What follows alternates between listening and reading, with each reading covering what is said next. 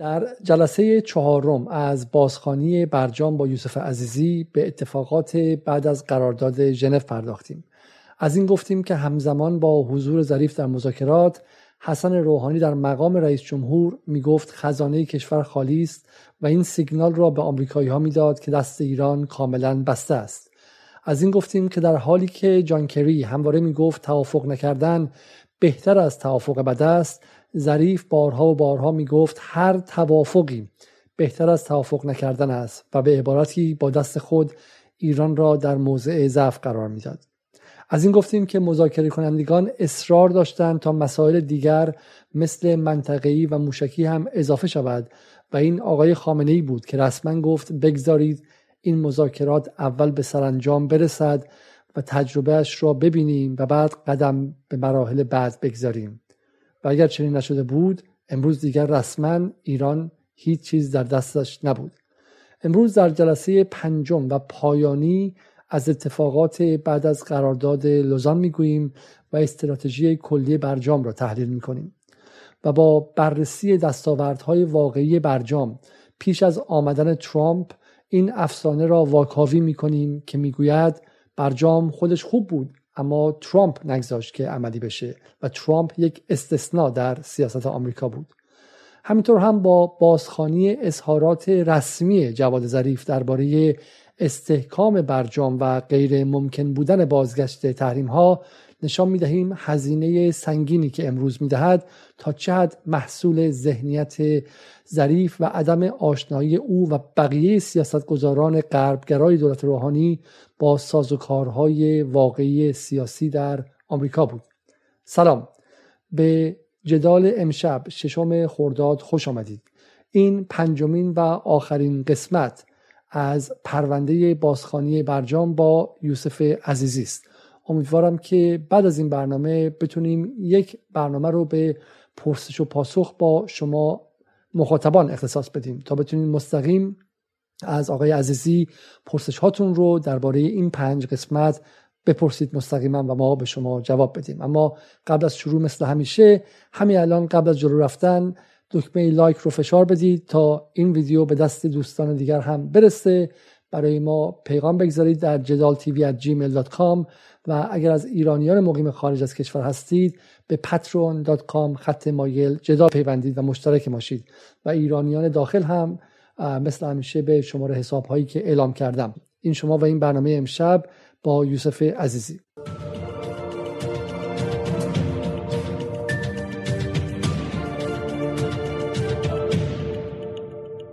سلام آقای عزیزی، شبتون بخیر. میخواید که مستقیم دیگه بریم سر اصل بحث که امشب شب آخره و موضوعات خیلی خیلی زیادی داریم. عرض سلام خدمت شما و مخاطبان برنامه‌تون. من فکر می‌کنم خیلی خوبه از این جایی که دفعه قبل تقریبا تموم کردیم و شما هم تو توضیحات اول برنامه‌تون بود و اون هم فضایی که در ایران حاکم بود و فضایی که در آمریکا حاکم بود. یعنی آمریکا وقتی که افراد می‌رفتن تو اون بازه 18 ماه مذاکره میکردن، وقتی برمیگشتن مدام مورد سوال قرار میگرفتن و بعد پاسخگو میبودن، حتی به کسانی که طرفدار مذاکره بودن، نه تنها به منتقدین، حتی به طرفدارانشون هم باید پاسخ میدادن که چگونه دارن منافع ملی آمریکا رو با این کار تضمین میکنن در دراز مدت. ولی خب ما متاسفانه در ایران رفتار دیگری رو داشتیم که لزوما به دولت ربط نداره، ممکنه به کلیت ساختار مربوط باشه.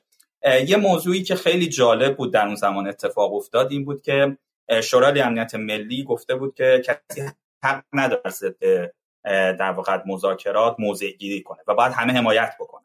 البته این صرفاً در مورد دولت آقای روحانی نیست، در دولت قبلی یا در دوره‌ای که حتی آقای جلیلی هم بودن این حکم بوده که بالاخره باید از مسیر مذاکرات حمایت بشه و حمایت از مسیر مذاکرات هیچ ایرادی نداره، ولی این به معنی نیست که هیچ کس هم ندونه انتقاد بکنه یا بخواد در واقع پاسخگو بکنه مسئولین رو. و خیلی جالبه اون کسایی که میگن تو ایران یه نفر تصمیم میگیره همه چی از قبل مهندسی شده، اصلا کسایی که میان رو کار اینا مثلا هیچ تأثیری ندارن. شما اینجا میبینید که به دستور شورای امنیت ملی و در واقع وزارت فرهنگ و ارشاد آقای روحانی در واقع روزنامه کیهان که مسئول اون رو در واقع نماینده ولی فقیه هست در روزنامه کیهان به مدت 2 روز توقیف میشه. به خاطر چی؟ به خاطر اینکه خب مقالات انتقادی مینوشته، در واقع ایشون نسبت به روند مذاکرات انتقاد داشته و این نکته خیلی عجیب و شگرفی بوده در واقع در فضای سیاسی ایران. یعنی کیهانی که متعلق به ولایت فقیه، متعلق به رهبری و نماینده ولی فقیه محسوب میشه، روزنامه رسمی محسوب میشه و در فضای اصلاح طلبان و غربگرایان یک لولو خورخوره‌ای که هیچ کس هم نمیتونه مهارش کنه، به خاطر اینکه گفته بود که 4 سال دیگه بیچاره میشید با این برجام و بترسید، توقیف شده بود. و حالا ببینیم که در سال 1401 چه کسی بهتر درست‌تر میگفت و چه کسی بهتر آینده رو پیش بینی کرده بود. حسین شریعت‌مداری که احتمالاً یکی از منفورترین افراد فضای سیاسی ایرانه، یا جواد ظریف که در اون لحظه محبوب ترین شخصیت سیاسی ایران بود. این رو من به این عنوان میگم که بدانید که محبوبیت و منفوریت در فضای سیاسی لزوماً برابر با حقانیت یا عدم حقانیت نیست، بلکه برابر با توان سیاستمداران در منیپولیت کردن مخاطبان و دستکاری احساساتشونه. از روز ازل اینطور بوده. اگر برید و جمهور افلاطون رو بخونید میبینید که افلاطون به عنوان اولین فیلسوف سیاسی تاریخ مدرن جهان اولین دشمن خودش رو دماگوگ ها و کسانی میدونن که مسلط به رتوریک و فن بلاغت هستن و میتونن در دل ما جا کنن خودشون رو، در حالی که از حقیقت بری هستن. برای همین من با اینکه هیچ نسبتی با روزنامه کیهان و آیشه مداری ندارم، گمان میکنم که و بس بارها بهش حمله کردم، چون خیلی آسونه حمله کردم بهش دیگه. یک لولو خورخوره‌ای که هر کسی با حمله به کیهان اصلا وارد فضای سیاسی میشه. اما الان برمیگردم و خجالت میکشم از اینکه باید لابلای کیهان رو خیلی عمیق‌تر میخوندم و درک بهتری از روابط قدرت در جهان داشت تا کسانی که مدعی امیرکبیر بودند. بله، ولی یه نقطه عطفی وجود داره تو این دور مذاکرات و اون نقطه عطف فروردین سال 94، 3 ماه قبل از امضای برجام. اینجا یه چیزی داریم به نام تفاهم هسته‌ای لوزان یا فریمورک لوزان یا چهارچوب توافق لوزان. این چارچوب توافق لوزان مثلا حدود 1 ماه از اسفند تا در واقع فروردین هم مذاکرات فشرده طول میکشه بین هیئت‌ها. آقای ظریف از اونجا فیسبوک و اینها بالاخره پیام می‌زدن که خب من عیدم هم اینجا دارم مذاکره میکنم، هم خوب چیز میکنم و خیلی هم خوب بود، زحمت میکشیدن. توی فروردین سال 94 این تفاهم بیرون میاد و حالا عکسی که هستش، یه عکسی هست مال برجام خیلی معروف شده. این عکسی که حالا نشون داده میشه این عکس امضای در واقع این تفاهمنامه و الانم خوندن این تفاهمنامه توسط خانم فدرکا موگرینی از در واقع اتحادیه اروپا و آقای ظریفن که بعد از این عکس این دو شخصیت میان و اون تفاهمنامه رو به انگلیسی و فارسی میخونن. و نکته جالب اینجا اینه که وقتی این اتفاق میفته هم تو آمریکا هم تو ایران یه اتفاقات خاصی میفته که من الان میخوام بهتون توضیح بدم. توی آمریکا یه گروهی که من یادمه توی جلسات پیش، تو جلسه اول یا دوم آقای علیزاده در موردشون صحبت کردن، یوانی، یونایتد نیوکلیر اگینست ایران، یونایتد اگینست نیوکلیر ایران. یعنی یک گروهی که ادعا میکنه ما بای پارتیزن هستیم، دو حزبی هستیم، ما فراجناحی هستیم، ما اومدیم جمع شدیم میخوایم مقابل هر گونه دیلی، هر گونه توافقی با ایران وایسیم، برنامه هست ایران باید کاملا از بین بره. همون تئوری که تو جلسات اول گفتیم بوش گفته بود و اوباما دور اول گفته بود. اینا وقتی میبینن اوباما میخواد با ایران تعامل بکنه، حالا با شرایط ایران بپذیره اما بیاد نظارتاش هم رو برنامه هسته‌ای بذاره، یه گروهی جمع میشن دور هم میگن آقا ما به هر قیمتی شده میخوایم جلوی این قضیه وایس. این گروه بله اینجا میگه یونایتد اگینست نیوکلیر ایران که اکثریت رهبران اینها و پایه‌گذاران اینها یا مسئولین امنیتی، نظامی، جاسوسی قبلی، فرمر، معمولا اون کسایی که بازنشسته شدن یا دیگه الان مسئولیت ندارن، آمریکایی هستن یا اسرائیلی یا اونایی که دوال سیتیزن آمریکا اسرائیل هستن. و خیلی از اینا که تینک تانک ها اندیشکدان میرن میان. مثلا آقای دنیس راس مثلا از اون دیپلمات‌های ارشد، کسی که چندین سال رو بحث ایران کار کرده، کتاب در مورد ایران. آقای جان بولتون که دیگه همه میشناسن، آقای جب بوشو که دیگه همه میشناسن، برادر بوش که تو انتخابات 2016 از ترامپ شکست خورد و خیلی زیادن. یعنی شما بیای پایین برید، این آقایی که بالا سمت راسته، اون قبلی اگه بیارید، این آقایی که بالا سمت راست هست اگه اشتباه نکنم جزو مال موساد هستش، فرم دایرکتور اف د موساد، حالا من دقیقاً جنرال دایرکتور اف د موساد، درسته؟ یعنی شما میبینید چه کسانی تو این سیستم بودن. حالا جالب چه اتفاقی میفته، یه آقایی رو اینها میان میذارن مسئول این قضیه تو اون سالها به نام آقای گری سیمور. آقای گری سیمور یه چهره آکادمیک، یه چهره دانشمند، اگه شما تو آمریکا بگید جزو 10 تا آدم اول تاپ آمریکایی که تو حوزه نوکلیر سکیوریتی، امنیت مثلا هسته‌ای و بحث‌های مثلا امنیت بین‌الملل تو حوزه موضوع هسته‌ای، اون 10 تای اول کیان، یکیشون ایشونه، شاید تو 5 تای اول باشه. و تو گاورمنت‌های مختلف، دولت‌های مختلف آمریکا هم مسئول بوده، مسئول همین بحث عدم اشاعه بوده و روی بحث و پرونده ایران هم کار می‌کرده. ایشون تو دولت اول آقای اوباما تو کاخ سفید بوده، مسئول همین قضایا بوده، خیلی مخالفت جدی با بحث ایران و اینکه تعامل با ایران نباید بشه. دولت اول اوباما که تمام شه میکشه بیرون. من تو جلسات اول گفتم دولت دوم اوباما شروع کرد توی بحث عمان و اینا بیاد با ایران تعامل کنه دیگه، غنیسازی ایرانو بپذیره اینا. ایشون میشه رئیس این یونایتد نوکلیر اگینست ایران، یونایتد اگینست نوکلیر ایران. بعد این توافق لوزان که میشه، ایشون یه مقاله تو فارن افرز مینویسه و بعدم یه مصاحبه است که حالا متن مصاحبهش هم داریم. ایشون یه تونه مطلبی مینویسه، اینجا هم مصاحبه میاد میکنه این وکس، این کانال وکس با ایشون که چرا تغییر رویه دادی. بعد از لوزان ایشون میاد یک مقاله تو فارن افرز مینویسه، میگه من اینجا دیگه ساتیسفای شدم، من دیگه اینجا تو این اگه این چارچوب قراره بره عملیاتی بشه، این دیگه به نظر من خوبه. درسته هر چیزی من می‌خواستمو چیز نکرده، کامل پوشش نداده، ولی این باعث میشه که ایران به بمب هسته‌ای و اون دسترسی پیدا نکنه، ما نظارت‌های کاملی داشته باشیم و خلاصه از گروه یوانی استبداد میکنه، میکشه بیرون. حالا به قولی میگن چیز شد دیگه، مجبورش میکنن استعفاونده میشه اینجوری.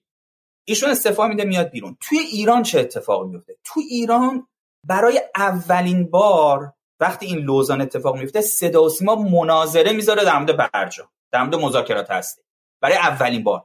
یعنی بعد از 15 ماه تایید، آقا تایید، اوه چی شد، نمیدونم انقلابی فلان، ما داریم کوزه آمریکا رو به خاک می‌مالیم، اینجور حرفا. یه دفعه گفتن آقا یه خبری داره میشه، این فریم ورکی که زده شده، ما همه چیمون رو انگار داریم تقریباً اون چیزی که آمریکایی‌ها می‌خواستن رو اجرا می‌کنیم، اما نیازهای ما اصلا معلوم نیست. یعنی برای ما کمیه، اون کاری که ما باید بکنیم کمیه، اون کاری که اونا بکنن کیفیه، اصلا معلوم نیست، گنگه، اصلا تعریف نشده.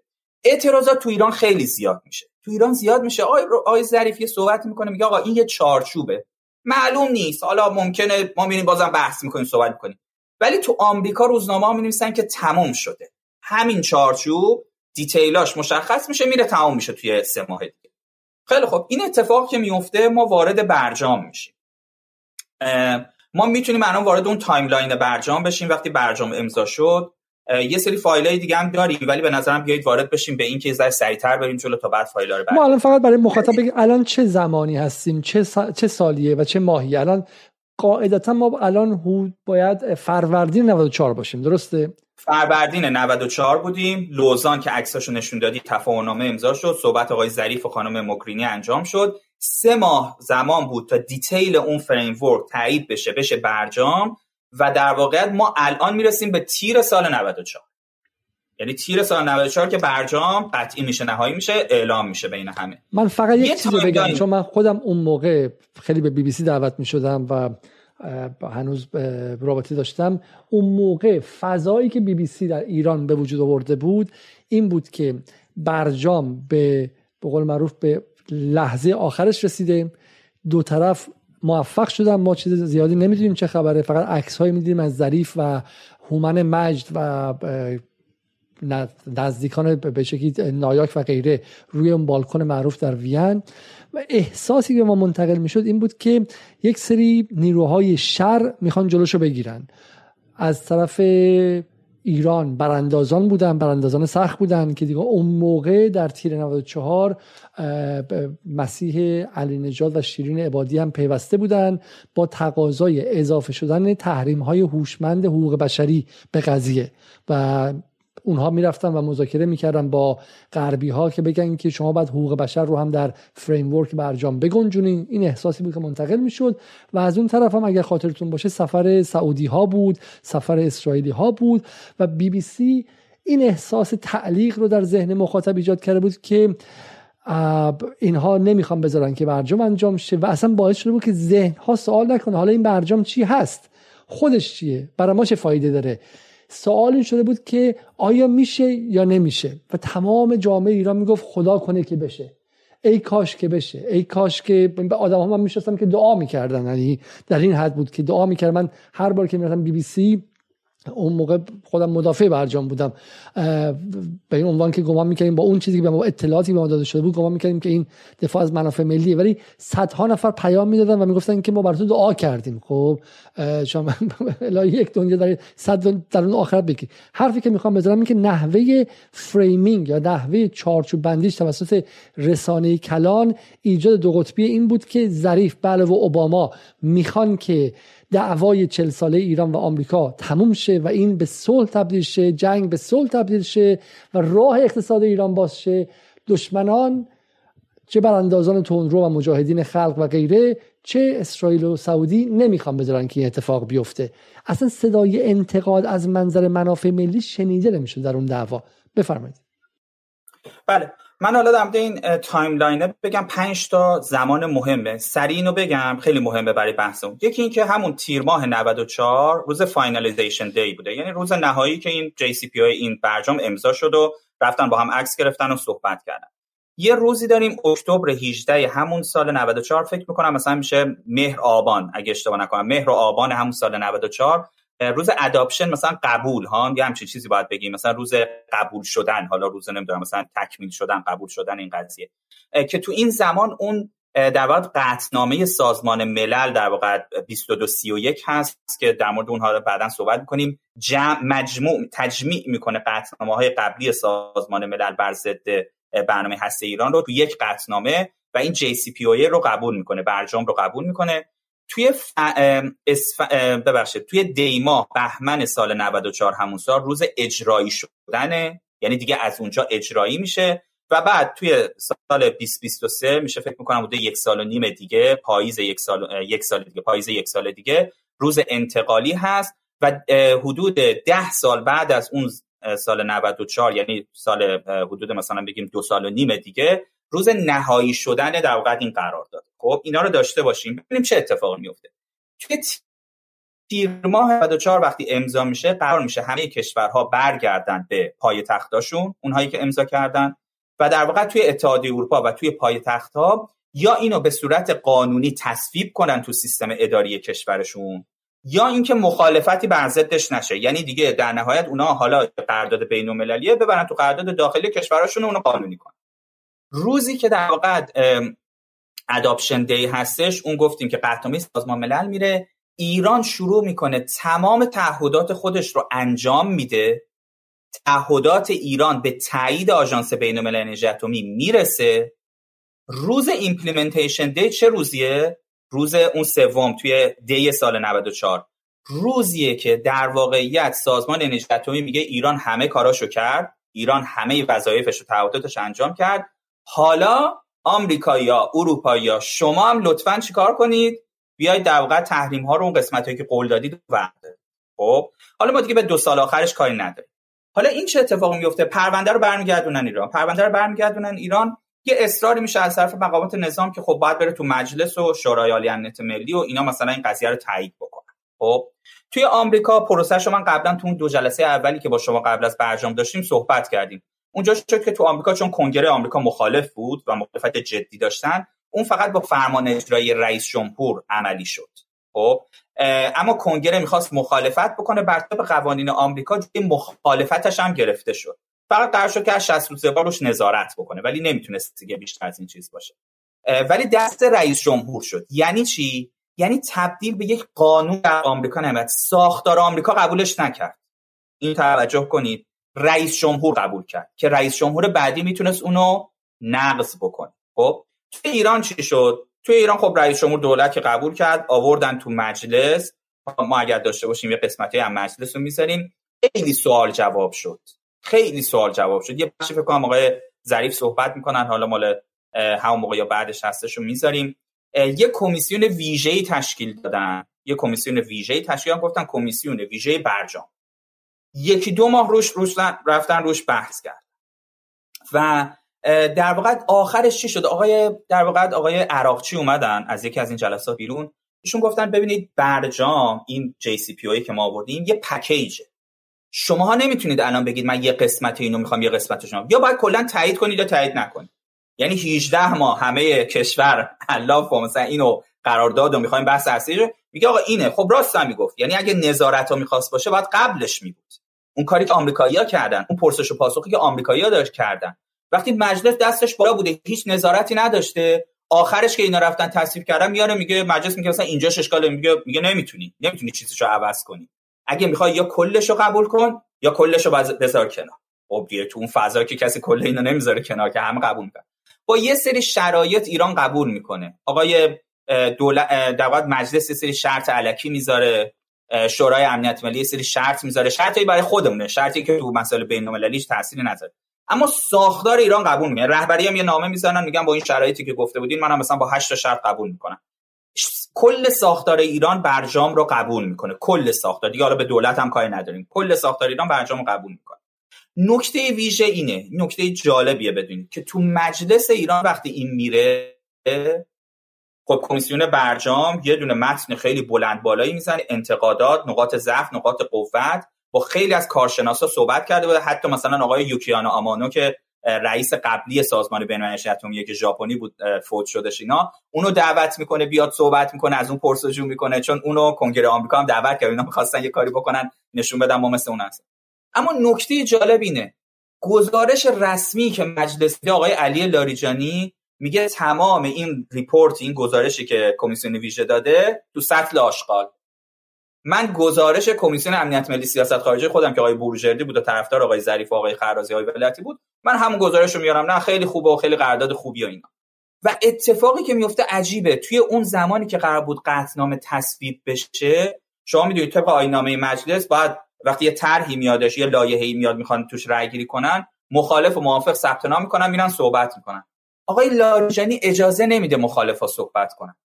توی 20 دقیقه یه موافق میکنه، رأی میگیرن، تصویب میکنن.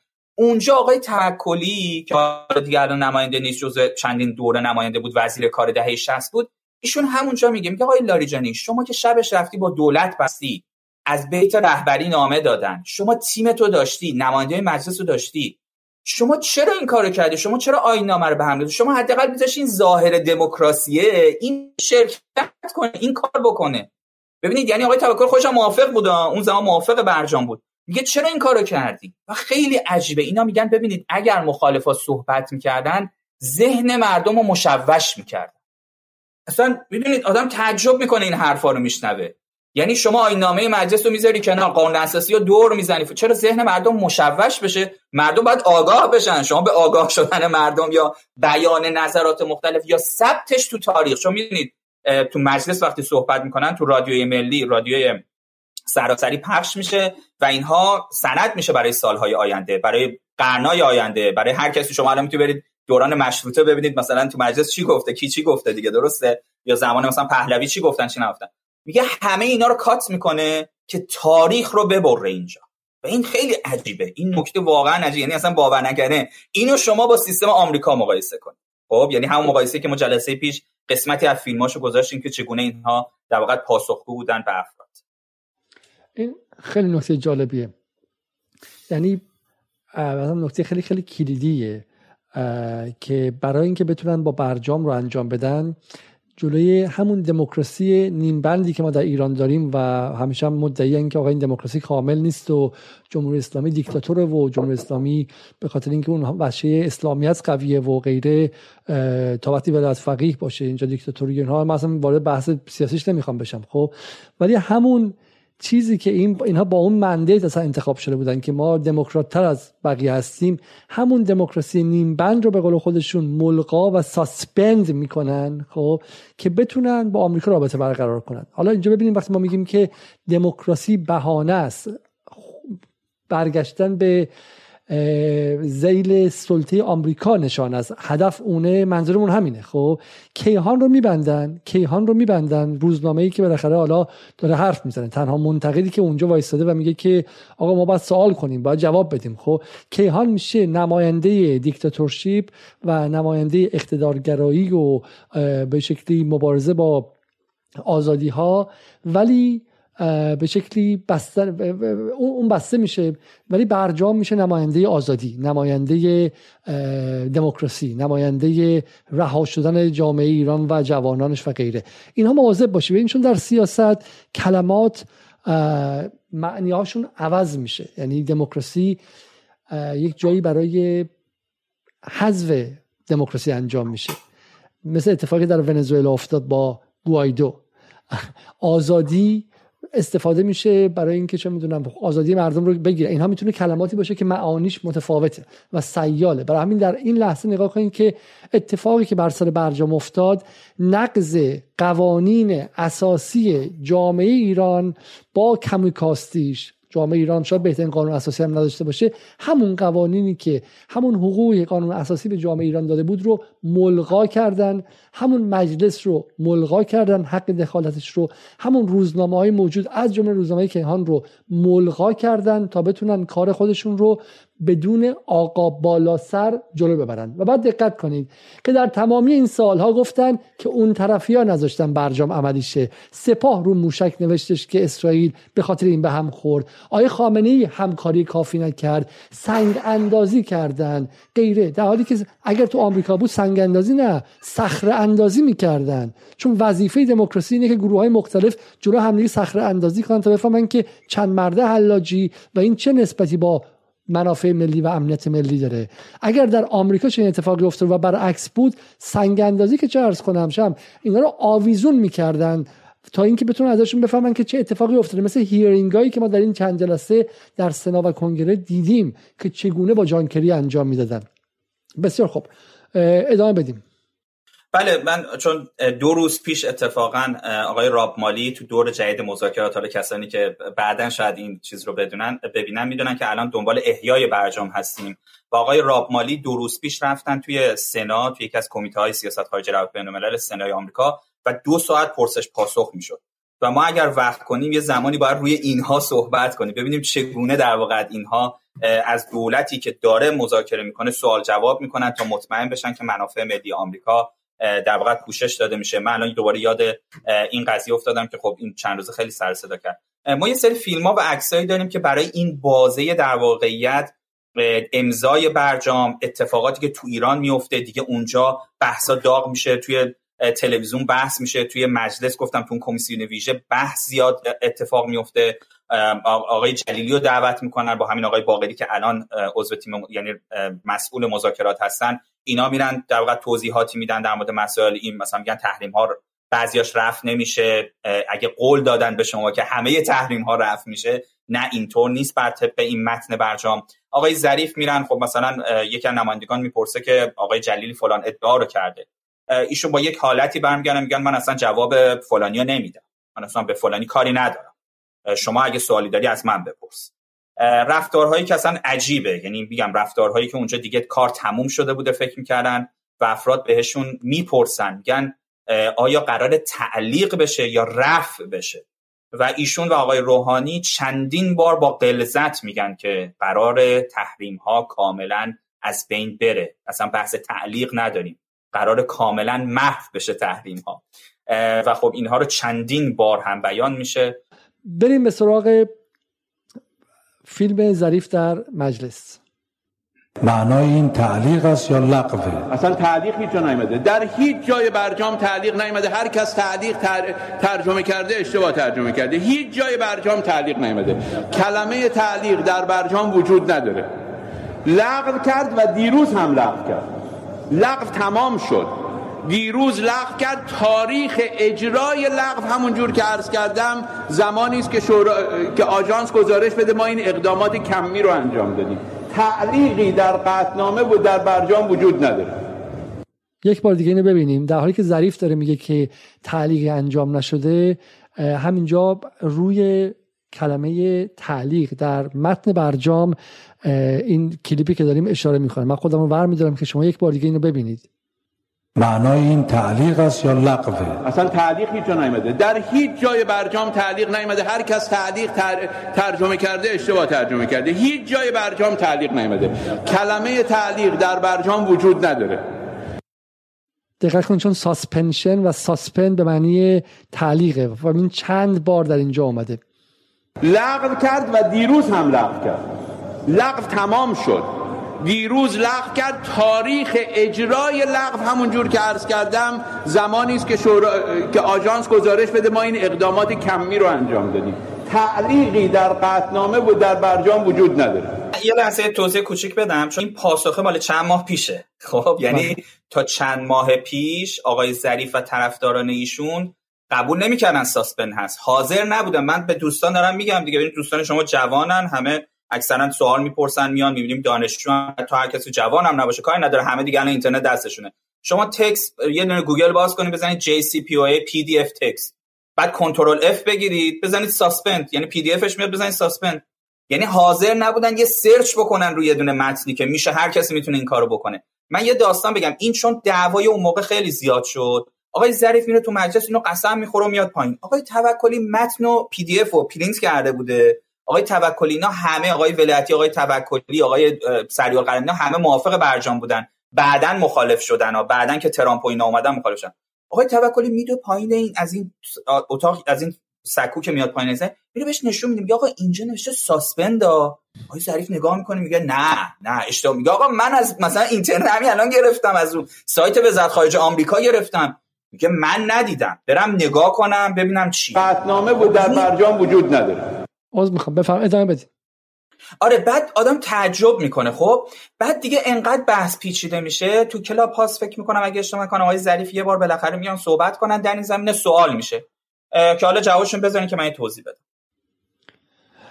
یعنی الان ما بحثمون واقعا از من برنامه برجام که در حال آماده سازیش هستم هم خیلی واقعا چم به مرز گری کردن میرسه. همین که خب خیلی خندم میگیره. یعنی فکر می‌کنم تو ایران با این همه کلاس زبان کیش و کلاس زبان سیمین و شکوه و اونایی که ما بودیم موقع قانون زبان و غیره، یه وزیر خارجه بعد پیدا کنیم که دو تا از اون دوره‌های کلاس زبان رو رفته باشه، چون بیشتر از اون نمیخواد و این هم مثل این درست نمیتونه انجام بدن.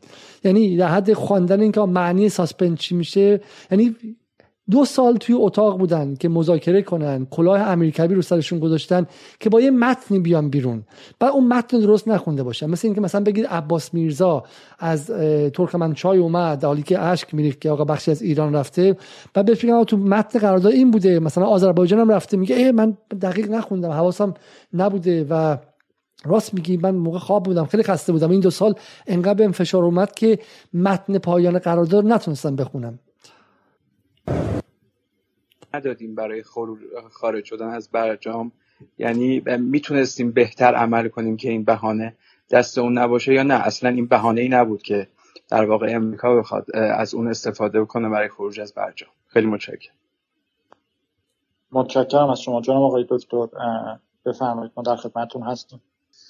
عرض کنم به حضورتون نکته که آقای لاجوردی فرمودن در مورد ساسپند، من در مجلس گفتم که در برجام کلمه ساسپنشن نیست و این اشتباه از من بود. علتش هم این بود، این دلیل این نیست که من برجام رو نخونده باشم. ما در راز سربه‌مهر توی زمائمش همه جایی که من نه تنها برجام رو خوندم بلکه نوشتم برجام رو هست بعضیاش. واقعیتش این بود که ما دستورالعمل داده بودیم به همه دوستانی که داشتن زمائم برجام رو مذاکره می‌کردن که از بعضی عبارات استفاده نشه. در لحظات آخری که زمیمه برجام داشت، نه خود برجام، زمیمه برجام داشت مذاکره می‌شد، نماینده اروپا گفته بود که ما تحریم‌های ایران رو برمی‌داریم، لغو میکنیم یا همون لیفت میکنیم، اما تصمیمات اتحادیه اروپا که شامل چیزای دیگه ای هم هستن اینا رو نمیتونیم لیفت بکنیم تا زمانی که کل تحریما برداشته بشه. یعنی مثلا تحریمای نظامی، تحریمای دیگه که بر اساس قطعنامه شورای امنیت هم مثلا تا 5 سال تا 8 سال بعدش بود، لذا ما الان اینو ساسپند میکنیم و اون وقت لیفتش میکنیم. اینجا بود که برای این مورد که با آمریکا هیچ ربطی نداره، فقط در مورد اروپا بود، اونم نه در مورد تحریم‌های کنونی، در مورد تحریم‌هایی که بعداً قرار بود برداشته بشه، 4 بار یا 3 بار کلمه ساسپند در جمیمه استفاده شده بود و این رو مذاکره کننده ما که داشت این ریز اینها رو بحث میکرد در لحظات آخر اضافه شده بود و به ما اطلاع نداده بود و اونجا من سوال کردم و به هم اطلاع دادن که وجود داره. اما خب دوستان ما اومدن از این یک ذره گفتن که ظریف برجامو نخونده، که خب هم ظلم بزرگی بود به کشور، هم ظلم بزرگی بود به واقعیت و حقیقت که خب حتما دروغ بود. اگه از غربیان بپرسین بهتون خواهند گفت که این حرف درستی نیست. اما در مورد سوال آیا علوی سوالتون، من یه سوالی کنم. این ساسپند هایی که اومده در اینجا، این چند باری که کلمه تعلیق اومده به جای لغو، اولا که ذره بوده، آیا اونطوری که ظریف میگه تاثیرش چی بوده آیه عزیزی؟ ببینید بحثی که داره، ما توی ترمینیت داریم، یعنی مثلا میگه یه چیزی ترمینیت شده، یعنی دیگه کلن از بین رفته یا در آینده ترمینیت خواهد شد. این اول این پاراگراف که الان عکس ما هست بکنم بحث ترمینیت هم اومده، ولی ساسپند که هست یعنی اینکه این هنوز قطعی نشده، رسمی نشده، میتونه برگرده، یعنی این مجاری قانونیشو پیگیری نکرده، هنوز نتونسته تکمیل بشه تا نهایت بره. این صرفا مثلا یه لحظه توقف شده روی این قضیه، هر لحظه هر امکانی داره که این برگرده. وقتی شما نگاه میکنید از طرف یه سرمایه‌گذاری یا یه شرکتی که مثلا میخواد بیاد کار تجاری بکنه، واسه اون مهمه، چون اگه اون بدون ترمینیت شده میگه خب این قانون رفته، اگه دوباره بخواد این قانون برگرده باید یه پروسه‌ای رو بره. ولی وقتی ساسپند شده میدونه که اگه من هر لحظه بیام تو این دوباره ممکنه چی بشه، این فردا مثلا برگرده، من نمیتونم دوباره چیز بکنم، یا این ساسپند شده مشروط به چیزهای دیگه‌ای در سالهای بعد. خب میگه پس بذار من 7 سال دیگه که این ترمینیت شد برام این کار انجام بدم. خب اما نکته بذارید من یه چیز دیگه بگم. من تا این حدش فرض کنید با آقای ظریف اصلا موافقم، یعنی اصلا این بحث اصلا اهمیتی فرض کنیم خیلی نداشته، دارا توی بحث حقوقی که شما دارید یک قرارداد حقوقی می‌نویسید خیلی مهمه، اما من اصلا میگم این بحث خیلی مهم نبود. من 2-3 تا بحث دیگه میکنم. ببینید ما حالا نمیخوایم اون بحث اینترنشنال کرایسیس گروپ، گروه بین‌المللی علیه بحران که ادعاهایی شده بود، آقای ظریف میگفت من اصلا دادم اینا بنویسن، اصلا نمیخوایم، این یه داستان دیگه است، بعداً وارد میشیم، وقت نداریم الان وارد شیم. آقای ظریف همیشه بحثش این بوده که من از بالا تا پایین اینو خوندم، من تو متن قراردادو نوشتم، من دخالت کردم، من فلان، من بهمان. ببینید این که بگه یه سری کلمات اومده این تو 4 سال ازش دفاع بکنه، بگه نه یه همچین چیزی نبوده، و بعد بیاد بگه آره بوده، یه نفری تو تیم ما که من بهش گفته بودم باید حواست باشه، اما اون آخرش بیخیال شده، اتحادیه اروپا مثلا نماینده اروپا گفته باشه، اونم گفته اوکی، به منم خبر نداده. ببینید اصلا این یعنی چی آقای علیزاده عزیز؟ یعنی این که آمریکایی با یه تیم 50 نفری، 100 نفری، اروپایی با تیم 80 نفری داره مذاکره میکنه، رو کلمه کلمه اینا نظارته، تو ساختارهای داخلیشون کنگره و اینا نظارت میکنن. ما مثلا روز آخر همه چی دیگه اوکی، اعتماد کردیم به طرف غربی. ما تو جلسات پیش گفتیم آقای روحانی و بعد آقای ظریف اصلا اینا انگار براشون دیگه برجام مهم نبوده، متن برجام اون که اوکیه، بریم مراحل بعدی، بریم میخوایم تو غرب رو ببینیم مثلا چیزا. ما سپردیم به یه آدمی، بعد اون این کارو کرده. اصلا مگه معنی میده همچین چیزی؟ شما داری مذاکره‌ای میکنی که خودت میگی مهمترین مذاکره 40 ساله انقلاب اسلامیه. مگه میشه اینو بسپاری به یه آقای؟ اون آقا کی بوده؟ اون آقا رو معرفی کنیم، ما بشناسیم کیه. آقایی که شما بهش گفتی، اعتماد بهش داشتی، بهش گفتی اگر کلمه ساسپند گذاشتن حق نداری قبول کنی، به من باید اطلاع بدی. یارو باز خودش اون ساسپند گذاشته، 4 بارم گذاشته، اینم قبول کرده. این کیه؟ معرفی کنیم به ملت. مگه میشه همچین چیزی؟ یعنی این بی‌مسئولیتی، این میزان از این که طرف آقا شما برای نسلا، ببینید تو متن برجام ننوشته جمهوری اسلامی، تو متن برجام نوشته ایران حق ندارد فلان، ایران باید این کار رو کند. اصلا این ربطی به جمهوری اسلامی نداره، ربطی به نسل من و شما نداره، ربطی به مردمی که داخل ایرانن نداره. داره در مورد جنریشن های آینده صحبت میکنه. مگه میشه یه آدم بشینه اونجا بگه آها حالا اتحادیه اروپا تو این کارو کردی، باشه بی خیال، من نخواستم. بابا همونطور که شما گفتید اصلا آقای ظریف هم کاری نداریم، اون آدمو معرفی کنید، آدم بشناسه کیه. حالا ما شنیدیم اون آدم ها، حالا اسمشون نیومدن، منم اسم نمیاریم، ما شنیدیم اونها مقام گرفتن، رفتن سفیر شدن تو مهمترین کشورهای واسه ایران. مثلا این عجیبه. یعنی مثلا طرف این گندو زده، این خرابکاری کرده، رفته سفیر شده تازه.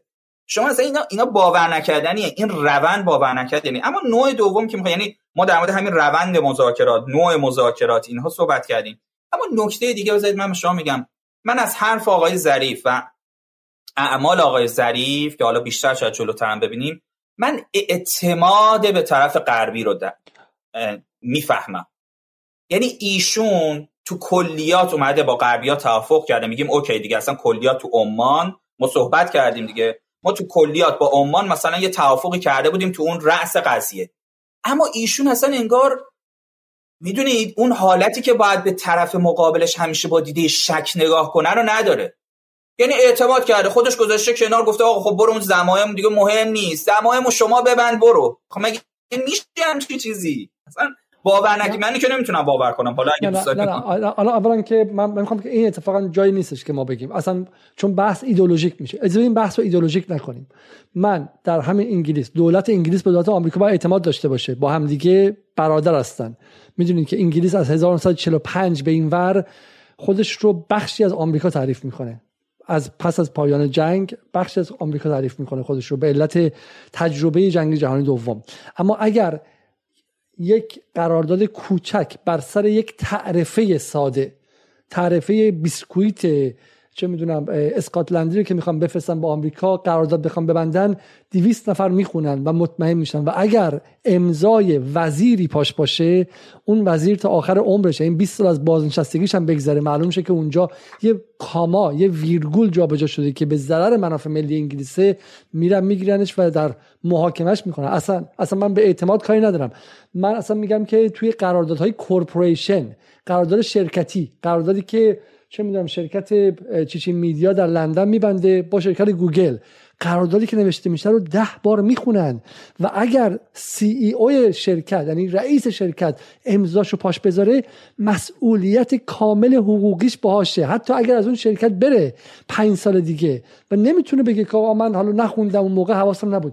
یک حرفی که ظریف میزنه، اول شما میگید تفاوت بین ساسپنشن و لیفت یک تفاوت کلمه انگلیسی نیستش، تفاوت بین قراردادی است که میتونست حداقل بخشی از ظلمی که به ایران شده رو برداره، و تفاوت و قراردادی که ایران رو سرش رو کلاه گذاشت و ایران رو به این روز انداخت، هسته ای رو از ایران گرفت، سرش رو کلاه گذاشت. یعنی من احساس میکنم که ما مثل یه آدم کم سوادی که گرفتار شرکت مضاربه‌ای شده، رفتیم خونمون رو دادیم، یه چک گرفتیم، یارو خونه رو از ما گرفت، توش ساخت، 3 طبقه پولدارتر شد، ما چکمون حالا از این بانک به اون بانک به اون بانک میدویم، خب، و یارو اومده چه میدونم داره چم برامون قلدری هم میکنه.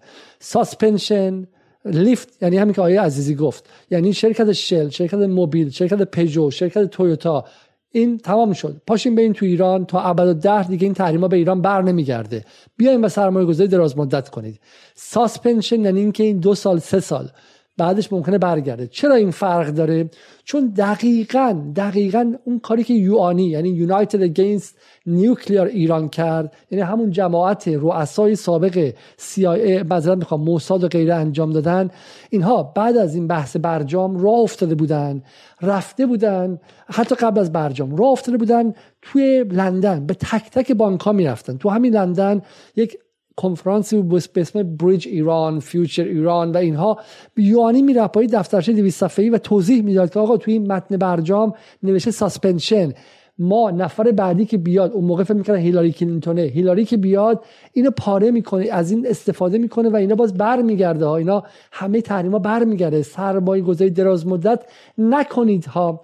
علتی که از 24 ژانویه 2016، این زمانی که برجام عملیاتی شد تا زمانی که ترامپ پارش کرد، هیچ گونه تلاشی برای سرمایه‌گذاری دراز مدت در ایران نشد. همین بود که متن برجام متنی موقت دیده میشد، نه متنی که درش عقد دائم انجام شده باشه و تحریم ها برای ابد لغو شده باشن. چیزی که آقای ظریف اینجا میگه دقیقاً فرق بین یک قرارداد قابل قبول و یک شکست فاحشه، و آقای ظریف میگه حالا یک ذره رو اینها بزرگ کردن، و من اینو میخوام بگم به شما، ظریف حتی اینجا هم معذرت خواهی نمیکنه. من به ظریف کار ندارم، ولی اگر در انگلیس این اتفاق افتاده بود، رسانه ها کاری میکردن که اون نماینده مجلس معذرت خواهی و بعد استعفا بده. ظریف اینجا معذرت خواهی هم حتی نمیکنه. خب و من یه چیز دیگه میخوام به شما بگم، این بحث کجا اتفاق افتاده؟ یه بار دیگه نگاه کنیم اینجا. این بحث در زمانی اتفاق افتاده که ظریف قرار بود که در کلاب هاوس بیاد و داشتن تست میزدن که شاید بشه ظریف رو رئیس جمهور آینده بعد از روحانی کرد. دقت کنید، این رو دقت کنید که اتفاقاتی که پارسال افتاد چی بود. ظریف قرار بود که رئیس جمهور بعد از حسن روحانی شه، وارد کلاب هاوس شد، جلسه کلاب هاوس رو براش برای همین دلیل اصلا گذاشته بودن. اتفاقی که بعدش افتاد این بود که اون نوار با سعید لیلاز بیرون اومد و ظریف رو به شکلی دست و پاش رو بستن. کسی که قرار رئیس جمهور آینده شه داره قلدری میکنه، میگه که حالا یه اشتباهی شده، خب یه اشتباهی شده، حالا ساسپنشن و لیفت با هم قاطی شده، چی میگین؟ چرا بزرگنمایی میکنید؟ خب چرا دو قرتونتون باقیه؟ تا به حال چنین وزیر خارجه نداشتید که اینقدر سواد داشته باشه، اینقدر امیر کبیر باشه. چرا این بدخواهان، چرا این تندروها، چرا این اقتدارگراها، چرا این امثال آقای عزیزی که معلوم نیست به کجا وصلن راه افتادن و میخوان از یک ذره، از یک کاه میخوان کوه بسازن. حالا چیزی شده، دو کلمه اشتباه شده، تقصیر من نبوده که. اون کسی که قرار بوده بخونه، بعد شما میگی این خودت نخوندی؟ میگه خودم نخوندم چه؟ خب خودم هم خوندم، بقیه‌شو خوندم، ولی این تیکر حالا اون روز نفر مسئولش بوده اینها. یعنی همین اتفاق رو من به عنوان کسی که 22 سال اینجا زندگی کردم برای استعفای یک رئیس جمهور و فرو افتادن یک دولت تمام عیار و کل کابینش در انگلیس کافیه که یک نفر بگه یک قراردادی رو که من مسئولش بودم 2 سال دادم یه نفر دیگه بخونه لحظه آخر و اون هم مثل چیزا رو توش ندیده. و سلام. ببینید اگر میپرسید که چرا انگلیس انگلیس میشه و ایران انگلیس نمیشه، فرقش همینه. اینی که ظریف این حرف رو میزنه، قرار بود رئیس جمهور هم بشه، الان هم دو قرت و نیمش باقیه. خودش و اطرافیانش و اصلاح طلبانی که ظریف رو به قدرت رسوندن و ازش یک قهرمان ملی و یک نابغه دیپلماسی ساختن، دو قرت و نیمشون هم باقیه. همین الان دارن سر بقیه مسائل برمیگردن و در مقام طلبکار هم میشینن و اونور کسی حتی نیست که بتونه بهشون توضیح بده آقا شما باید محاکمه شید، شما باید بیاین به افکار عمومی پاسخ بدید، شما باید این پرونده ها باز شه. هیچ کس نیست. حالا شما فکر میکنین که من یا آیه عزیزی جناحی هستیم؟ خیر، من معتقدم اونور هم اگر ذرهش، اصولگراها اگر درشون ذره منافع ملی و فهم منافع ایران بود وای میسادن و این پرونده ها رو میگشاییدن و باز میکردن، ولی نیست، اونور هم نیستش. خب بین آقای حجازی بیت که 20 دقیقه‌ای تصویب برجام رو تسهیل کرد، علی شمخانی رئیس شورای عالی امنیت ملی که در هر دو جناح ریشه داره، آقای علی لاریجانی که اصلاح طلب نبود و بقیه‌شون هم که ساکت نشستن، اما از جمله همین آقای قالیباف که ساکت نشستن چنین اتفاقاتی بیفته برای من فرقی نیستش. فرقی نیست. کسی که درباره مسائلی که فرقش اینه آقای ظریف، شما میگید فرق تعلیق و لغو چیه؟ فرق دارویی که برای بچه‌های بیماری پروانه‌ای رسید و اونهایی که نرسید، فرقش رنج 85 میلیون نفر برای 4 سال بود، فرقش مردمی بودن که در آبان 98 از گشتگی کشته شدن. آقای ظریف و شما حتی عذرخواهی هم بلد نیستی و کسی هم در اون کشور نیست که شما رو مجبور به عذرخواهی کنه. و من آقای عزیزی هم که میگیم بس سرمون رو پایین بندازیم که بهمون نگن تندرو، مزدور، از سپاه پول گرفته و اقتدارگرا و حسین شریعتمداری و وضعمون چه مثل حسین شریعتمداری اینجوری نشه. این چیز خیلی ترسناکیه. این تاریخی که اگر امیر کبیر بود زار زار گریه میکرد، اگر عباس میرزا بود زار زار گریه میکرد. خب این تاریخ هنوز ادامه تاریخ استعماره و استعمار زدگانی که در دست همراه استعمار بودن. شما میگه تاریخ قاجار، شما قاجار رو دیدین که چه اتفاقی افتاد؟ قاجار مگه چی بود؟ میخواستن خیلیشون کمک کنن ولی سطح سواد جامعه، نهادهایی که باید نظارت میکردن و چکس اند بالانس انجام میدادن وجود نداشت. خب ما چقدر از قاجار جلوتر اومدیم. برجام رو که میخونید فرق چقدر فرق داره با قوانین و قراردادهایی که اون موقع انجام میشد. اطمینان میدم که زمانی که تحریم‌های شورای امنیت فرو بریزد تمام تحریم‌های دیگه آمریکا جز تکه‌پاره‌ای از کاغذ نخواهد، جز تکه‌پاره‌ای از کاغذ نخواهد. من به شما اطمینان میدم که زمانی که تحریم‌های شورای امنیت فرو بریزد تمام تحریم‌های دیگه آمریکا جز تکه‌پاره‌ای از کاغذ نخواهد، جز تکه‌پاره‌ای از کاغذ نخواهد. ببینید اونجا یه سوالی که میشد این بود که تو متن برجام حالا ما تا حدی مثلا نسبت به تعلیق بازم که دارم داشت توضیح میدم تحریم های سازمان ملل و تا حدی هم اتحادیه اروپا مثلا تا حدی خیالمون راحت تره، خب ولی در مورد آمریکا اصلا چیزی عوض نشده. آمریکا یه سری از دستورات اجرایی رئیس جمهور ممکنه مثلا تعلیق بشه یا لغو بشه، اینها حالا در موردش بعداً بیشتر صحبت می‌کنیم، اما مال کنگره که همش میمونه، یعنی تحریم‌های اصلی رو ایران میمونه همش. آقای ظریف میان توی مجلس تو مجلس سوال میشه ازشون، ایشون حرف جالب میزنن. یادتونه آقای احمدی نژاد میگفتش که تحریم‌ها کاغذ پاره است، خب خیلی هم بهش گیر میدادن، هنوزم بهش گیر میدن که آو نمیفهمید و میگفت تحریم‌ها کاغذ پاره است و اینا. آقای ظریف و تیم آقای ظریف، آقای روحانی اینا از سال 92 که اومدن سر کار هنوزم بحثشون همینه، میگن آقا تحریم‌های سازمان ملل اگر کنار بره تحریم‌های دیگه نمیتونه کاری کنه، تحریم یه جانبه آمریکا. ایشون میاد اینجا اینو میگه، میگه آقا ما اگر بتونیم تحریم‌های سازمان ملل رو از بین ببریم، تحریم یه جانبه آمریکا کاغذپاره‌ای بیش نیست. یعنی دقیقاً با همون ادبیات میگه، میخواد بگه خب احمدی نژاد نفهمیده بود، تیم اونا نفهمیده بود، من تایید آقای احمدی نژاد نمی‌کنم، اونا اشتباه کرده بود، من نمی‌خوام بگم تایید کاریشون بکنم. ولی ایشون میاد با این ادبیات میگه. و خب اتفاقی که بعد از اومدن اتحاد چیه؟ که در واقع همون تحریم هایی که برمیگرده و دستور رئیس جمهور برمیگرده، اون باعث میشه که اقتصاد کشوری که خودش آماده نکرده بوده، اقتصاد کشوری که تو اون یه سالی که یه راه تنفسی پیدا کرده بوده، یه سال و نیم، به جای اینکه خودش رو بازسازی کنه دوباره یه دفعه چی میشه؟ منهدم میشه و تحریم های آمریکا میتونه در واقع اونو دوباره دچار فروپاشی بکنه.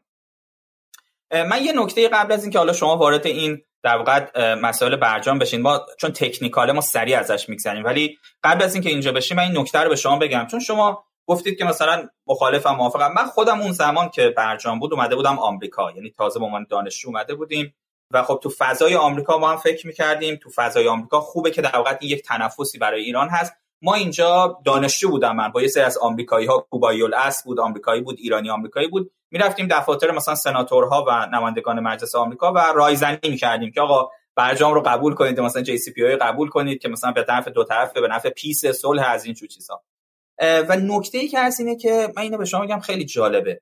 آقای هادیان، آقای ناصر هادیان که استاد علوم سیاسی هستن تو دانشگاه ایران و مرجع طیف دعوت هم اصلاح طلب و اینا هستن، ایشون خب جزو موافقین برجام، مقاله هنوز هم جزو موافقین همون طیف و اینا هستن.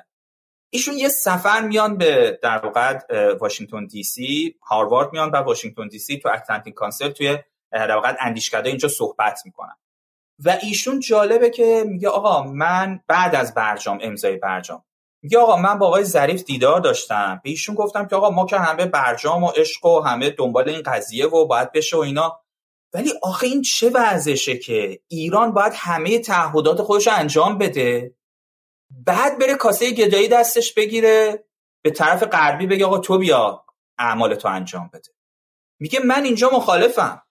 اصلا من تو یوتیوب هست صحبتشون تو اندیشکده شورای اتلانتیک که میگه آقا من اینجا با ظریفم گفتم این کاری که کردی اشتباه بود، آخه معلومه تو هر کاری هر قراردادی میخوای ببندی بالاخره یه قدم به قدم میری جلو، ضمانتی میگیری، آقا تو که نمیری همه کارتو بکنی بعد طرف بگه خب حالا من مثلا بهت میدم نمیدم، رنگ ماشین اینجوری باشه، ماشین اونوری باشه، ماشین تصادفی بهت میدم. ایشون خیلی سر این مسئله چیز بود. و حالا نکته اساسی و مهمم اینه که تعهدات ما همشون الان نشون میدیم تو این تصویر، همشون قابل اندازه‌گیری هستن، همشون میجربلن به قول معروف، همشون کمیان. یعنی من میفهمم منظور این تعهدات ایران چی از مد، شما میفهمید، یه بچه دبیرستانی میفهمه، یه کسی که مغازه داره میفهمه، یه استاد دانشگاه، اصلا همه میفهمه، یه روزنامه‌نگار میفهمه، بینمون اختلاف نیست، تفسیر پذیر نیست. اما وقتی رو تعهدات آمریکا و تعهدات اتحادیه اروپا اینا میاد تفسیر پذیره. اون میگه آقا من مثلا انا کارم اینجوری هم شد، یعنی اون بحث روح برجام که اومد، the spirit of the JCPOA، یعنی نمیدونم روح برجام عمل کردی روح برجام عمل نکردی، یه قسمتش این بود که ایرانی‌ها میگه آقا تو قرار بود من می‌خواستم این کارو بکنم، می‌خوام نمیدونم سویفت رو استفاده کنم، یعنی اون مبادله تجاری با اتحادیه اروپا، من می‌خوام دلار مبادله بکنم، من می‌خوام این کارو بکنم. اون گفت نه دیگه، من اینجوریه، من تفسیرم این بوده، می‌خواستی اینو بیاری نیاوردی، تو یوترن رو نیاوردی. این تو من در مورد یوتن نوشتم بعداً صحبت کنیم، ولی حالا الان اینجا شما اگر کم کم نشون بدید این تعهداتو، ما خیلی سریع در مورد تعهدات صحبت کنیم چون بحث تکنیکال میشه و وقتگیر هستش. این جدول اگه نشون بدید، این خلاصه جدول تعهدات طرفین هستش در حوزه برجام. حالا من منتظرم اگه این جدول بیادش انشاءالله بالا، که ما مثلا توی سانتریفیوش هامون قرار شده که از سانتریفیوش های نسل اولمون مثلا 5000 تا 6000 تا داشته باشیم، از اون 20000 تامون خیلی خوبه. ببینید توی سانتریفیوش ها، توی انریچمنت، ببینید ما قرار 5000 تا سانتریفیوژ نسل اول داشتیم. گفتیم زمانی که سال 92 مذاکرات می‌خواست شروع بشه، ایران چقدر داشت؟ 20000 تا سانتریفیوژ داشت که از اون 20000 تا 15000 تا عملیاتی بودن. یه سری از سانتریفیوژ ها توی کجا بودن؟ توی فوردو بودن که پدافندش قوی‌تر بود. خب چی شد؟ قرار شد فوردو کلاً از نظر بحث غنیسازی بسته بشه. یعنی هیچ غنیسازی اورانیومی تو فوردو نشه. فوردو تبدیل بشه به یه مرکز تحقیق و توسعه. خب هیچ کس مرکز تحقیق و توسعه نمیبره تو دل کوه و پدافند بذاره دیگه. خب ولی بالاخره غربی‌ها می‌خواستن مطمئن بشن، ایران هم گفت باشه، پس ما اونجا رو می‌کنیم مرکز تحقیق و توسعه. تمام غنیسازی ما میاد روی نتنز که روی زمینه قابل حمله است، یعنی هر وقت بخوام میتونن بهش حمله هوایی بکنن. حالا پدافند دفاعی ضعیف‌تره، منظورم اینه، نه اینکه هر وقت دلشون بخواد. خب از اون 15000 20000 ما اومدیم روی 5000 تا. خب برای 10 سال فقط 5000 تا میتونه انجام بشه. بقیه اون اضافی سانتریفیوژا دیسمنتل شد، یعنی باید از بین بره یا بره تو انبار، بالاخره با جدا سازی بشه، بره تو انبار استور بشه. خب بعد همه اینا گفته شده ایران مثلا حد غنی سازیش باید 3.67% باشه. ما 20% غنی می‌کنیم. 20% غنی سازیمون برای 15 سال باید بیاد تو 3.67. حق نداریم بیشتر از 3.67 غنی سازی بکنیم. خب حالا دونه دونه اینا هستش دیگه. میگه 15 سال فقط غنی سازی توی نتنز باید انجام بشه. درسته؟ برای 10 سال ما نباید در واقعیت سانتریفیوژهای نسل اول بیشتری تولید بکنیم. حتی حق نداریم تولید بکنیم. خب برای 11 تا 13 سال مثلا حق نداریم بریم سانتریفیوژهای نسل جدیدتر رو اجرایی کنیم و بیاریم. خب تحقیق و توسعهمون روی اینا کند میشه. میزانی که باید توی ایران در واقع مثلا در واقع اورانیوم غنی شده داشتیم 300 کیلوگرمه، بیشتر اگر شد باید بفرستیم خارج.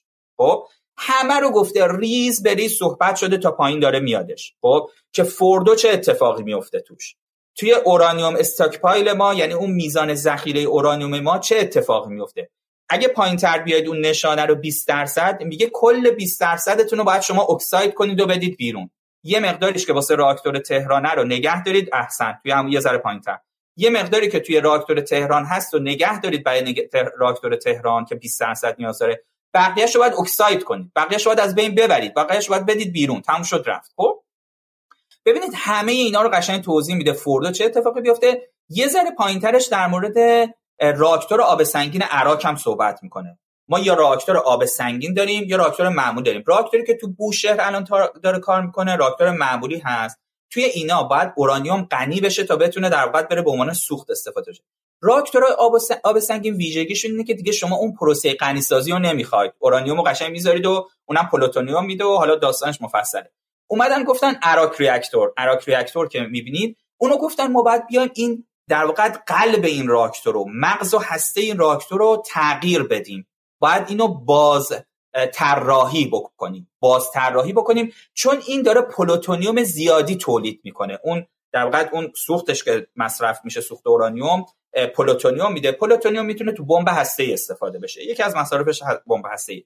اینا گفتن نه، شما نباید پلوتونیوم داشته باشید. شما پس ما راکتور رو به گونه‌ای باز طراحی میکنیم که در واقع این تبدیل به چی بشه، این پلوتونیوم کمتری تولید بکنه و این پلوتونیوم هم میدیم بیرون. این پلوتونیوم هم طبق قرارداد باید بره بیرون که در واقع شما نتونید ازش استفاده بکنید احیانا برای بمب اتم.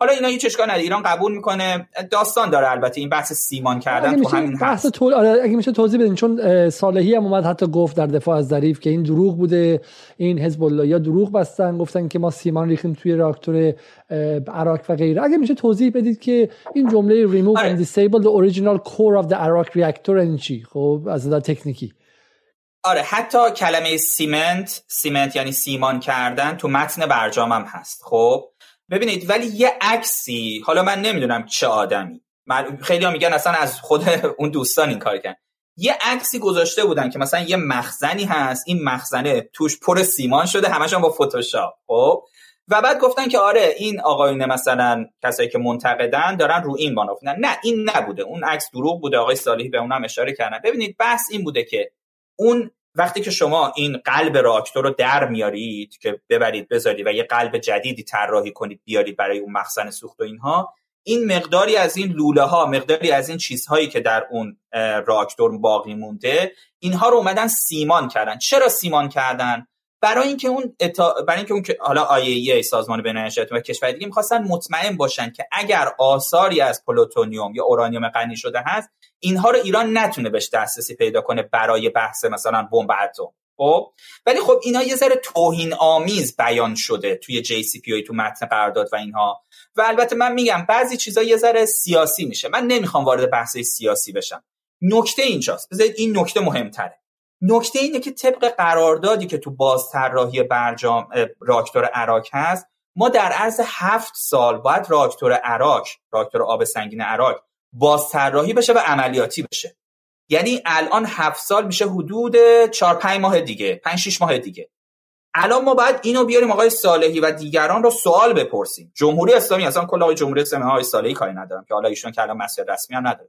آقای جمهوری اسلامی، آیا تو تونستی تو 7 سال تو که اون راکتوری که خودت ساخته بودی، جوانای خودت ساخته بودن، دانشمندای خودت ساخته بودن، درست حالا میگی تکنولوژیش قدیمی بود. حالا من به اون کاری ندارم. بله ما که الان نمیخوایم رو تکنولوژی های تکنولوژی، ما باید کم کم تجربه کسب کنیم. اما آیا اون کسانی که تعهد دادن، یک کمیسیونی تشکیل شده، چین مسئول اصلیشه ولی اتحادیه اروپا و روسیه اینا هم هستن، آیا این کشورها بازطراحی راکتور عراق رو انجام دادن یا ندادن؟ تو مراحل پایانی هستیم یا نه؟ آقای دکتر صالحی چند وقت پیش توی کلاب هاست که صحبت کردن گفتن که تو مراحل تستشه و داره نهایی میشه. اگر این اتفاق بیفته خوبه. البته بازم بگم تکنیکال نمیخوایم صحبت کنیم. این میزان پلوتونیوم بسیار کمتری تولید میکنه. خیلی‌ها اعتقاد دارن که این اصلا دیگه راکتور آب سنگین نیست، یه چیز دیگه است، ولی ما کاری به این نداریم.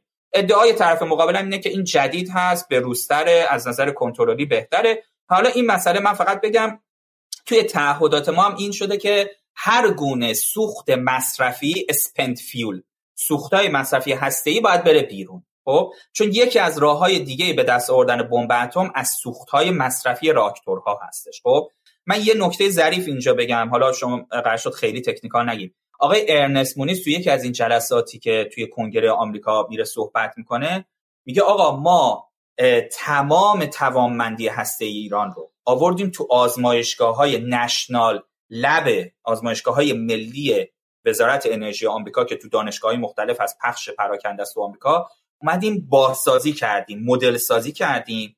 سه راهی که ایران میتونه به بمب اتم دست پیدا کنه رو کات کردیم، قطعش کرد.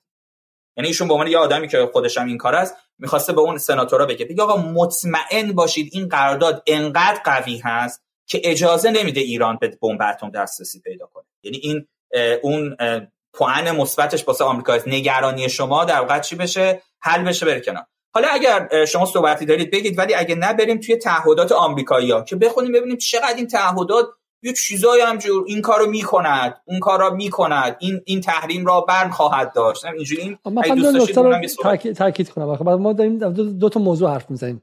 توی مقدمه بحث من گفتم که یک، درباره استراتژی کلی برجام صحبت میکنیم. استراتژی کلی برجام به معنی این که حالا جزئیات شما ممکنه متوجه نشید، تا دعوا میشه میگن که برو اصلا بچم از نظر حقوقی بخون و غیره، ولی کلیات شما به عنوان مخاطب عادی میتونید متوجه شید. و کلیات چیست؟ میگه که ایران تمام تعهدات خودش رو یک جا و به صورت نقد انجام میده، طرف مقابل تعهدات خودش رو به صورت طولانی مدت و نسیه انجام میده. همونطور که در اولین عکس دیدیم ما اینجا، من یه بار دیگه نشون میدم، در این زمان در یک بازه حدوداً از زمان برجام 10 ساله انجام میده طرف مقابل، از جولای 2015 یا تیر 2015 تا اکتبر یا آبان 1404. خب در این بازه 10 ساله انجام میده، در حالی که ایران تمام رو نقد انجام میده و میره. خب وقتی که نقد انجام شه چه خطری داره؟ خطرش اینه که طرف مقابل ممکنه دبه کنه، طرف مقابل ممکنه که نده. شما خونه رو خالی کردی، طرف مقابلم توش نشسته، سند رو هم امضا کردی، 4 تا چک ازش گرفتی، چک اول پاس شده، 3 تا چک دیگه مونده و دیگه هیچ وقت پاس نمیشه. خب طرفم پاره‌اش می‌کنه، میگه نمیخوام بدم، چی کار می‌خوای بکنی؟ خونه دست منه، سند دست منه، توش دارم بنایی می‌کنم، چی کار می‌خوای بکنی؟ کاری ازت برنمیاد. نکته اول اینه. نکته دوم این که شما بگید مگه ایران می‌خواست بمب بسازه؟ 1250 بار توضیح دادیم که نه، ایران نمیخواست بمب بسازه، اما توان بالقوه ساخت بمب ابزاری بود دست ایران که طرف مقابل رو پای میز میشوند، به طرف مقابل فشار می آورد. مثل اینکه بگه خونه رو مثلا من این خونه رو میخواستم چیکار کنم، مثلا نفروشم، نه، ولی تا وقتی درشو باز نمیکردم، به طرف مقابل بهش تحویل نمیدادم کلید رو، اون مجبور بوده چکاشو نقد کنه. وقتی کلید دستش تحویل شد دیگه تمومه، هیچ قدرتی از من بر نمیاد. اون راکتور اتمی عراق، راکتور پلوتونیوم عراق و بقیه مجموعه‌ای که ما خودمون از دست خودمون دادیم و اون به شکلی تفاله سوخت یا به قول شما اون ویست سوخت و غیره که ازش میشد بمب اتم ساخت و همه رو ما دادیم بره، چیزهایی بود که ما باش میتونستیم چانه زنی کنیم و طرف مقابل رو مجبور به انجام تعهداتش کنیم. یعنی در واقع ما یک قرارداد بستیم که ما داریم همه رو انجام میدیم، در تیر تا دی 94 انجام دادیم، تمام، دیگه دستمون هیچ چیز نیست. و یک کشور ضعیف هم هستیم، ما کشور 20م جهانیم، اون طرف کشور اول جهانه. حالا یه آدم ضعیف که باید دستش هم بیشتر باشه، هیچ چی دستش نیست و دیگه توان این نیستش که به اون طرف مقابل بگه بیا انجام بده. به این میگن به انگلیسی recipe for disaster یا نسخه‌ای برای فاجعه. اصلا تو انگار طرف مقابل رو تطمیع کردی که قرارداد به هم بزنه. اصل حرف اینه، من اگر جای ترامپ بودم و کمی وطن پرست بودم، حتما برجام پاره میکردم. اصل قضیه اینه. من اگر جای ترامپ بودم و وطن پرست آمریکایی بودم، برجام پاره میکردم. برجام بر این شکل نوشته شده بود که پاره بشه. خب شما اگر اومدی، شما موظفی که از منافع ملی کشور خود دفاع کنی. خب و طرف مقابل کم عقل بوده، کم سواد بوده، انگلیسی نمیتونسته بخونه، گندشون تو دیپلماسی سواد خوندن یه متن 200 صفحه‌ای که 2 سال تو اتاق به خاطرش حقوق گرفته بودن رو نداشته. آقای عراقچی که باید این متن رو میخونده، در اون دوره مشغول تجدید فراش بوده با یکی از روزنامه‌نگارانی که موظف بوده که از چند و چون برجام سوال کنه. نفر دوم برجام مشغول ازدواج مجدد بوده، خب با روزنامه‌نگاری که وظیفه‌اش سوال از گروه برجام بوده. ببینید نهادها چقدر در هم قاطیه. یعنی نهادی که فکر کنم مثلا در واشنگتن پست با جان کری بعد معلوم شد که رئیس اون روزنامه‌نگار واشنگتن پست با جان کری مثلا ازدواج مجدد، اصلا باور نکردنیه. به جای اینکه از جان کری سوال کنه، اومدن با هم دیگه ارتباط دارن. همه این نهادها با هم قاطیه. من همه حرفم اینه، اگر این اتفاق توسط غیر خودی ها افتاده بود، الان کجا بودن؟ الان آیا باشون همونجوری رفتار میشد؟ آقای ظریف چون خودی شماست، خودی نظامه، این کار رو انجام داد و قصر در رفت. 1 سال پیش این موقع ها زمزمه ریاست جمهوریش هم بود. باور نکردنیست. پس این نکته اینه. نکته اینه که ایران تعهدات خودش رو یک جا و نقد انجام داد و طرف مقابل چیزی انجام نداد. نکته اول اینه. نکته دومی که شما گفتین آقای عزیزی، بحث این بود که ایران تنها ابزار چانه‌زنی و قدرتش رو که تهدید به ساخت بمب اتم بود را از دست داد. چوبی که دستش بود که بمب اتم می‌سازه، اما چوبو گرفت ازش، جلوش شکوندن، انداختن بیرون. دست ایران خالی بود. دیگه تهدید ایران از این لحظه بچه‌ها رو به خندم نمینداخت، چه برسه اونها رو بترسونه که ای وای اینا ممکنه فردا برن و بمب بسازن. بسیار. من 3 تا نکته کوچیک رو حرفای شما بگم. یکی اینکه تازه ایران تعهداتش رو انجام میده، یک سازمان دیگه، ثرد پارتی، یک گروه دیگه است که میاد نظارت میکنه و تایید میکنه. یعنی اینم در نظر بگیرید. حالا من نمیخوام اینو الان بگم درسته یا غلطه، یعنی آژانس بینالمللی انرژی اتمی میاد تایید میکنه، میگه آقا این کار رو ایران کرد، حالا برید شما چیز کنید. ولی برای طرف غربی هیچ چیزی نیستش، هیچ مکانیزمی در واقع در این زمینه نیستش. نکته دوم اینه که ببینید آقای اوباما یه حرف جالبی میزنه در مقابل انتقادها. میگه من قراردادی با ایران بستم که از نظر من منافع ملی آمریکا رو داره تضمین میکنه، اما هر رئیس جمهور بعدی که اومد دستش بازه. اگر فکر کرد منافع ملی آمریکا رو تضمین میکنه نظر خودش، میتونه اونو بذاره کنار. این جمله آقای اوباما است، صریح جمله آقای اوباما است. حالا شما تو ایران نها کنید، اصلا اگه کسی بخواد بیاد بگه آقا برجام نگه، اصلا گردنشو میزنن، اصلا دیگه آقا این طرف دیگه حتما آدم چیزیه، آدم نه برجام مثلا به عنوان یه دونه وحی الهیه مثلا نمیشه اصلا تاچش کرد دست بهش.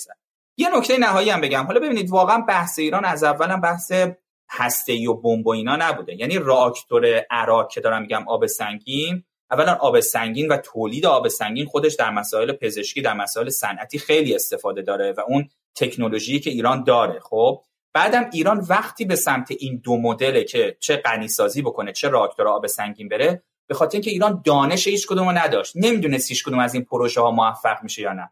ما تحریم بودیم، از اول انقلاب تحریم بودیم، از قبل انقلاب هم تحریم بودیم. یعنی من تو اسنادی که تو تحقیقم، چون واسه پروژه دکترام دارم، حتی آمریکا قبل از انقلاب هم به اروپایی‌ها گفته بود یه سری تکنولوژی‌ها رو به شاه ندید. خیلی جالبه ها تو زمینه هسته‌ای.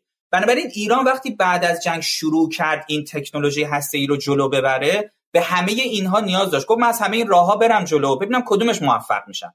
چون میدونید راکتور تهران که راکتوری که ایزوتوپ‌های دارویی میسازه، این برای حدود 70 سال پیشه. یعنی از نظر ایمنی اینا خب هر لحظه ممکنه یه مشکلی براش پیش بیاد. بنابراین ایران سعی کرد که خودش راکتورایی کنه. راکتور عراق راکتور آزمایشگاهیه، راکتور تولید و کارهای آزمایشگاهیه، راکتور خفنی نیست. ولی نگرانی‌های غرب مثلا داشته که قرارداد اینا حل بشه. من فقط خواستم این سه تا توضیح کوچولو رو بدم. در مورد ببینید اینجا در مورد چیز هستش، مثلا UN Sanction یعنی تحریم‌های سازمان ملل. میگه همه اون تحریم‌ها، 6 تا تحریمی که اونجا آورده تو سال‌های مختلف با شماره‌هاشون، اونایی که تو پرانتز سال اون تحریمه، خب که 1929 دیگه مهمترین تحریم بود از نظر کسانی که تو برجام چیز بودن که مثلا اجازه نداده ما خیلی از کارا رو بکنیم. میگه برای 10 سال، برای 10 سال. اون جمله دوم رو شما اگه بتونید زوم کنید روی این پلاکارد یو ان سانکشن، اون سفید، قسمت سفیده، قسمت دومش رو من بخونم. میگه برای 10 سال Sanctions are subject to a snapback by veto of a resolution calling for the continuation of suspension. ببینید داستان چیه؟ داستان اینه که از زمان اجرایی شده برجام، همون اکتبر آبان سال 94، برای 10 سال تحریم‌های سازمان ملل و ساختار اونا از بین نمیره، تعلیق میشه. و ما یه چیزی داریم به نام snapback مکانیزم، مکانیزم ماشه. و این یعنی چی؟ یعنی اینکه هر کسی از این افرادی که توی این 6 تا کشور، این 7 تا کشوری که توی برجام بودن، هر کسی اعتراض کنه. ایران اعتراض کنه، آمریکا اعتراض کنه، آلمان اعتراض کنه، روسیه اعتراض کنه، چین، فرانسه، انگلیس، هر کی اعتراض کنه بگه نه من مشکل دارم، مثلا فلانی به تعهدش عمل نمیکنه. میدونید چه اتفاقی میفته؟ تو 30 روز و بعد یه 30 روز دیگه، تو 60 روز در کل، ولی 30 روز، تو 30 روز یه مکانیزم ماشه فعال میشه که اگر به تفاهم نرسن اعضای برجام، خود به خود اتوماتیکلی بدون حق وتوی روسیه، چین و هیچ کس دیگه ای، تمام اون تحریم‌های دیگه برمیگرده روی ایران. یعنی ایران بره اعتراض کنه بگه آقا من به حق و حقوق خودم نرسیدم، من مثلا فلان شدم، تحریم برمیگرده رو سرش. من مثلا میگم میشه همچین چیزی؟ شما یه قانون میریزی، مثلا طرف مقابلت کار خراب میکنه، میری اعتراض میکنی، خودت دوباره باید چیز کنی، مثلا جریمه بدی. اصلا باور نکردنیه.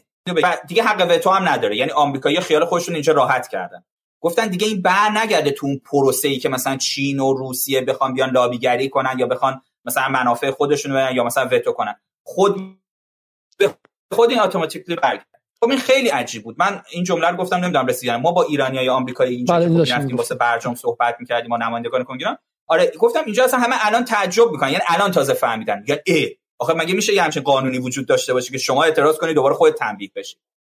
این نکته‌ای بودش که در مورد بحث تحریم‌های سازمان ملل وجود داره و همین سوالی که واقعا برای خود من مهمه و سوال کلیدی. حالا ما در برنامه‌های دیگه بعد به این برسیم که حالا نقش خدای خامنه‌ای در اینجا چه بود، چون در سوالات هم هستش که آقای خامنه‌ای از برجام در نهایت حمایت، حالا میگم مشروط و غیر مشروط کرد و حالا باید در موردش صحبت کنیم.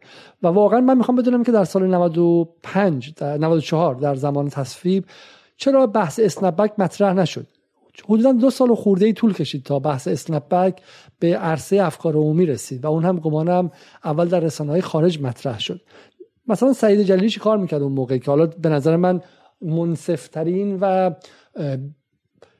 به شکلی با بصیرت ترین منتقد برجام بودن. این حرفا رو آقای عزیزی میگه. آقای عزیزی اون موقع طرفدار برجام بود، خودم هم طرفدار برجام بودم. این جفت ما در اون موقع به شکلی فریب این نراتیو یا این روایت خورده بودیم که بین لولو خورخورهای دست راستی صهیونیست و به شکلی مثلا چه میدونم این تلاش مشترک ظریف و اوباما برای ایجاد صلح، ما سمت صلح رو بگیریم. خب ولی خب کسایی مثل جلیلی از همون روز اول خیلی چشمشون نسبت به برجام و غیر ممکن بودن این قضیه باز بود و خیلی منتقد بودن.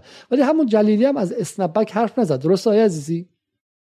ببینید من چون اینو تحقیق کامل نکردم نمیتونم صحبت کنم. من بعد جلسات کمیسیون ویژه برجام که چند دور آقای جلیلی و آقای باقری رو دعوت کردم اونا رو کامل ببینم ایشون به اون مسائل مثلا پرداخت. قبول دارید که اسنپ بک مطرح نشد به عنوان یک چیز ترسناک؟ چون واقعا اسنپ بک اونقدر ترسناکه که باید ما رو در پذیرفتن و امضای برجام مردد میکرد. یعنی اسنپ بک از اون بحث ساسپنشن و لیفت هم مهمتره. خب و اسنپ بک تا زمان زیادی به عنوان یک مسئله، به عنوان یک پرابلم و مسئله در ذهن حتی متخصصان و کارشناسان در روزنامه ها و رسانه های داخل نشست.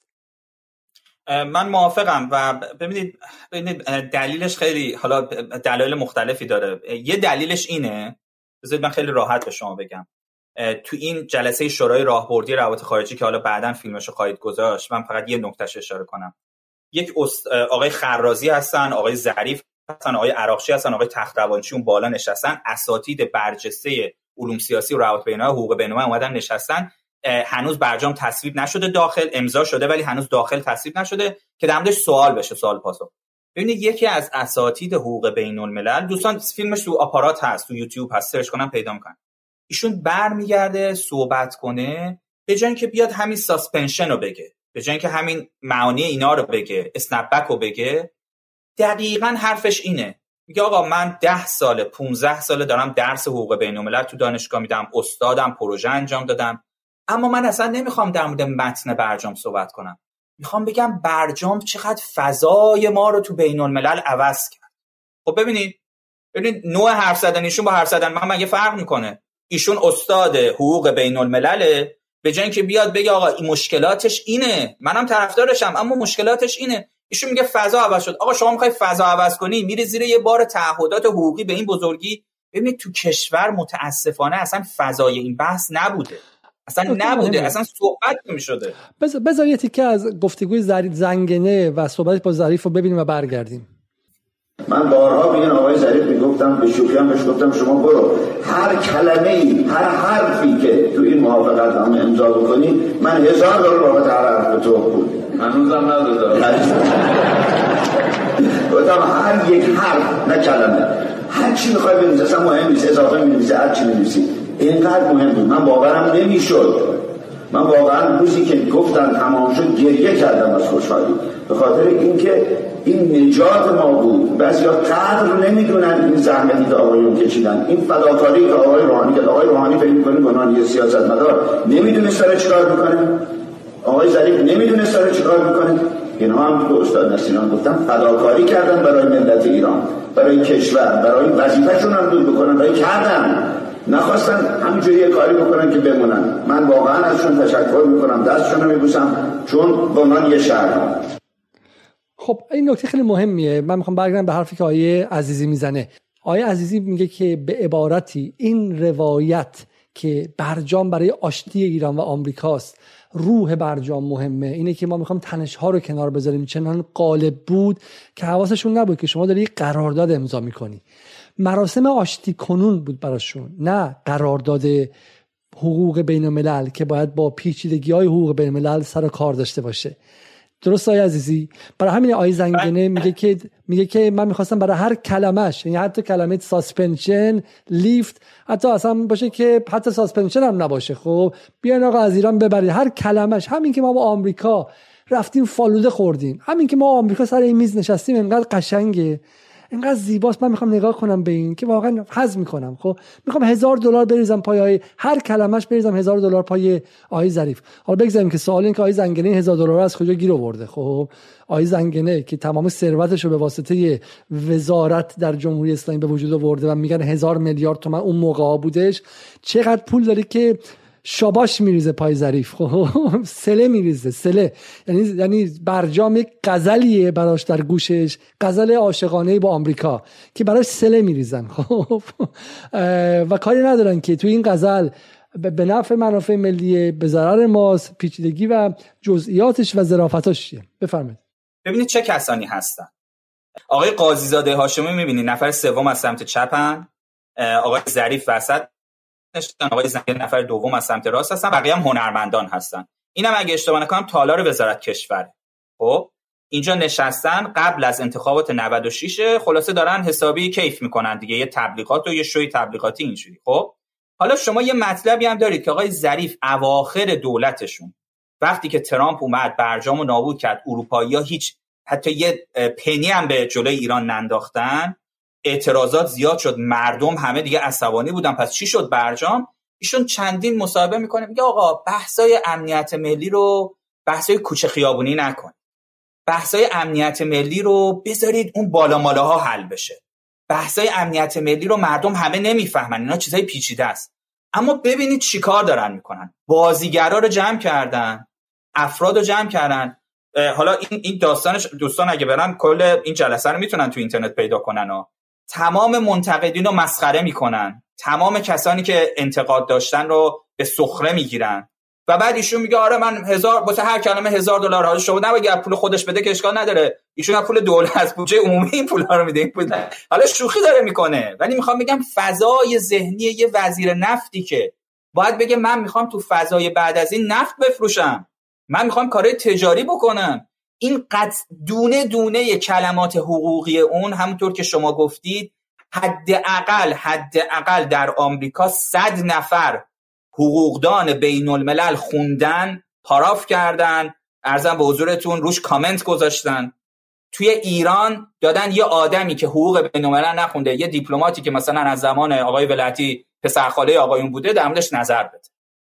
یعنی ببینید فرق. خب بعد شما هم که گفتید میگید اون آمریکاست، بله آمریکا شیطان بزرگه، اما شیطان بزرگ شدنش خب یه کاری کرده که شیطان بزرگ شده. ما نمیخوایم شیطان بزرگ شیم، ما حتی اون مکانیزمی قدرت شدن رو هم استفاده نمی‌کنیم. حالا همین اصلاح طلب‌ها سال‌ها و سال‌ها گفتن که مدرن شدن نیازمند تفکر انتقادی است. از دکارت و از کانت و از دهت فیلسوف آمریکایی هم آوردم. من بزرگ شده دوره اصلاحاتم، خب بزرگ شده دهه 70م و تفکر انتقادیشون این بود که باید بیان و به مسائل دینی به شکلی نقد کنن. من با نقد مسائل دینی هم مسئله ندارم، قانونم توی تاریخ این کشور، تاریخ ایران هم تمام فیلسوفانشون از ابن سینا و فارابی و سهروردی و غیره این مسائل رو نقد کردن و ما به روی نقد گشوده هستیم، اصلا مجبوریم. و من اتفاقا معتقدم که ما نیازمند دو تا چیزیم: تاریخی شدن و فهم تاریخ و خودآگاهی تاریخی و خودانعکاسی انتقادی. یعنی ما باید بچینیم هر چیز رو نقد کنیم.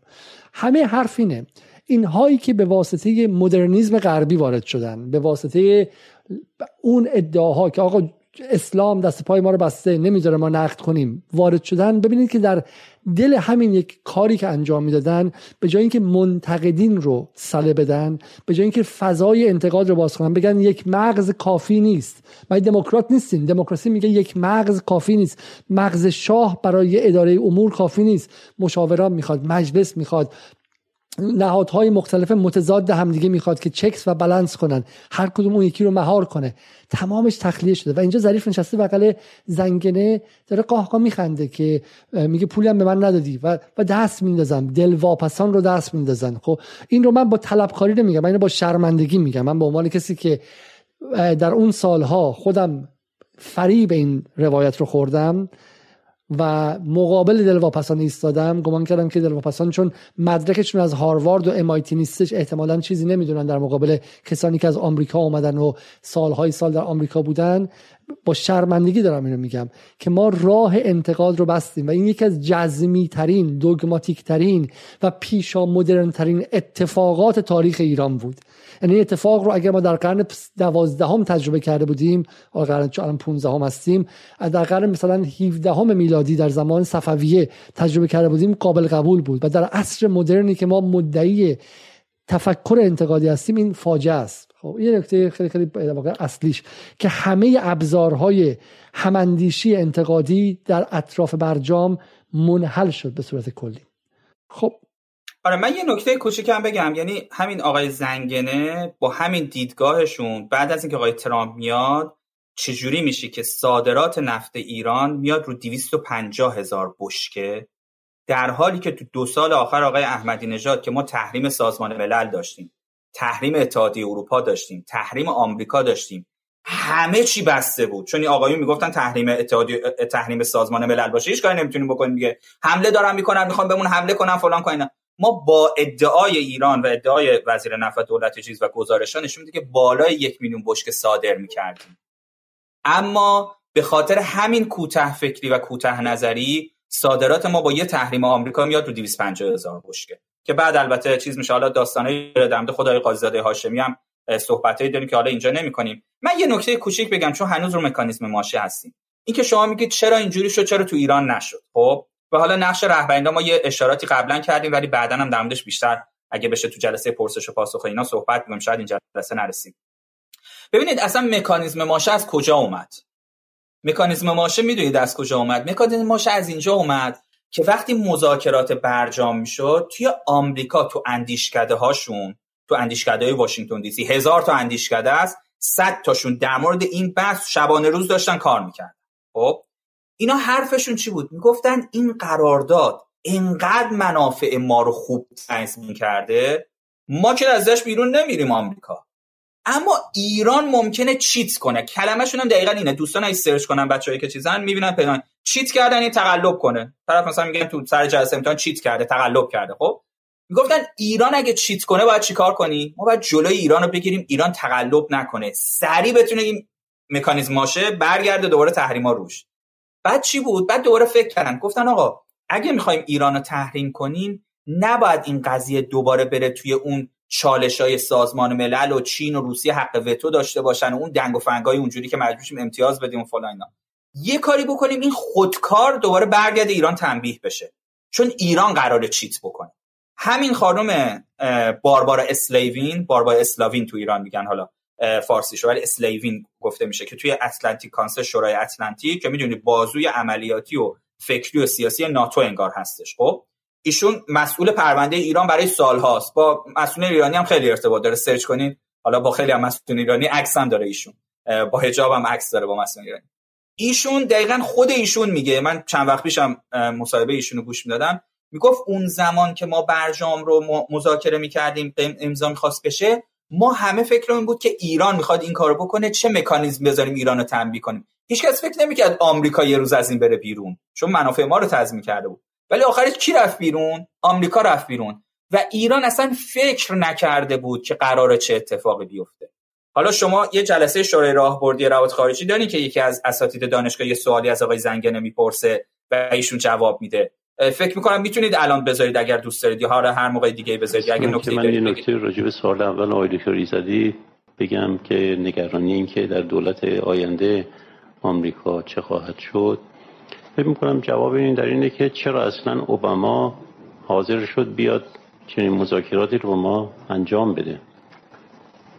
خب این به دلیل موقعیت ایران، مقاومت ایران، ثبات ایران و نفوذ ایران در این منطقه بسیار حساس بود که آمریکایی‌ها بالاخره حاضر شدن که از غرور خودشون بکاهن و آمادگی داشته باشن که با ما سر میز مذاکره برسن و بالاخره به این توافق برسن. همین کسانی که حتی حاضر نبودن یه دونه سانتریفیوژ ما داشته باشیم در گذشته.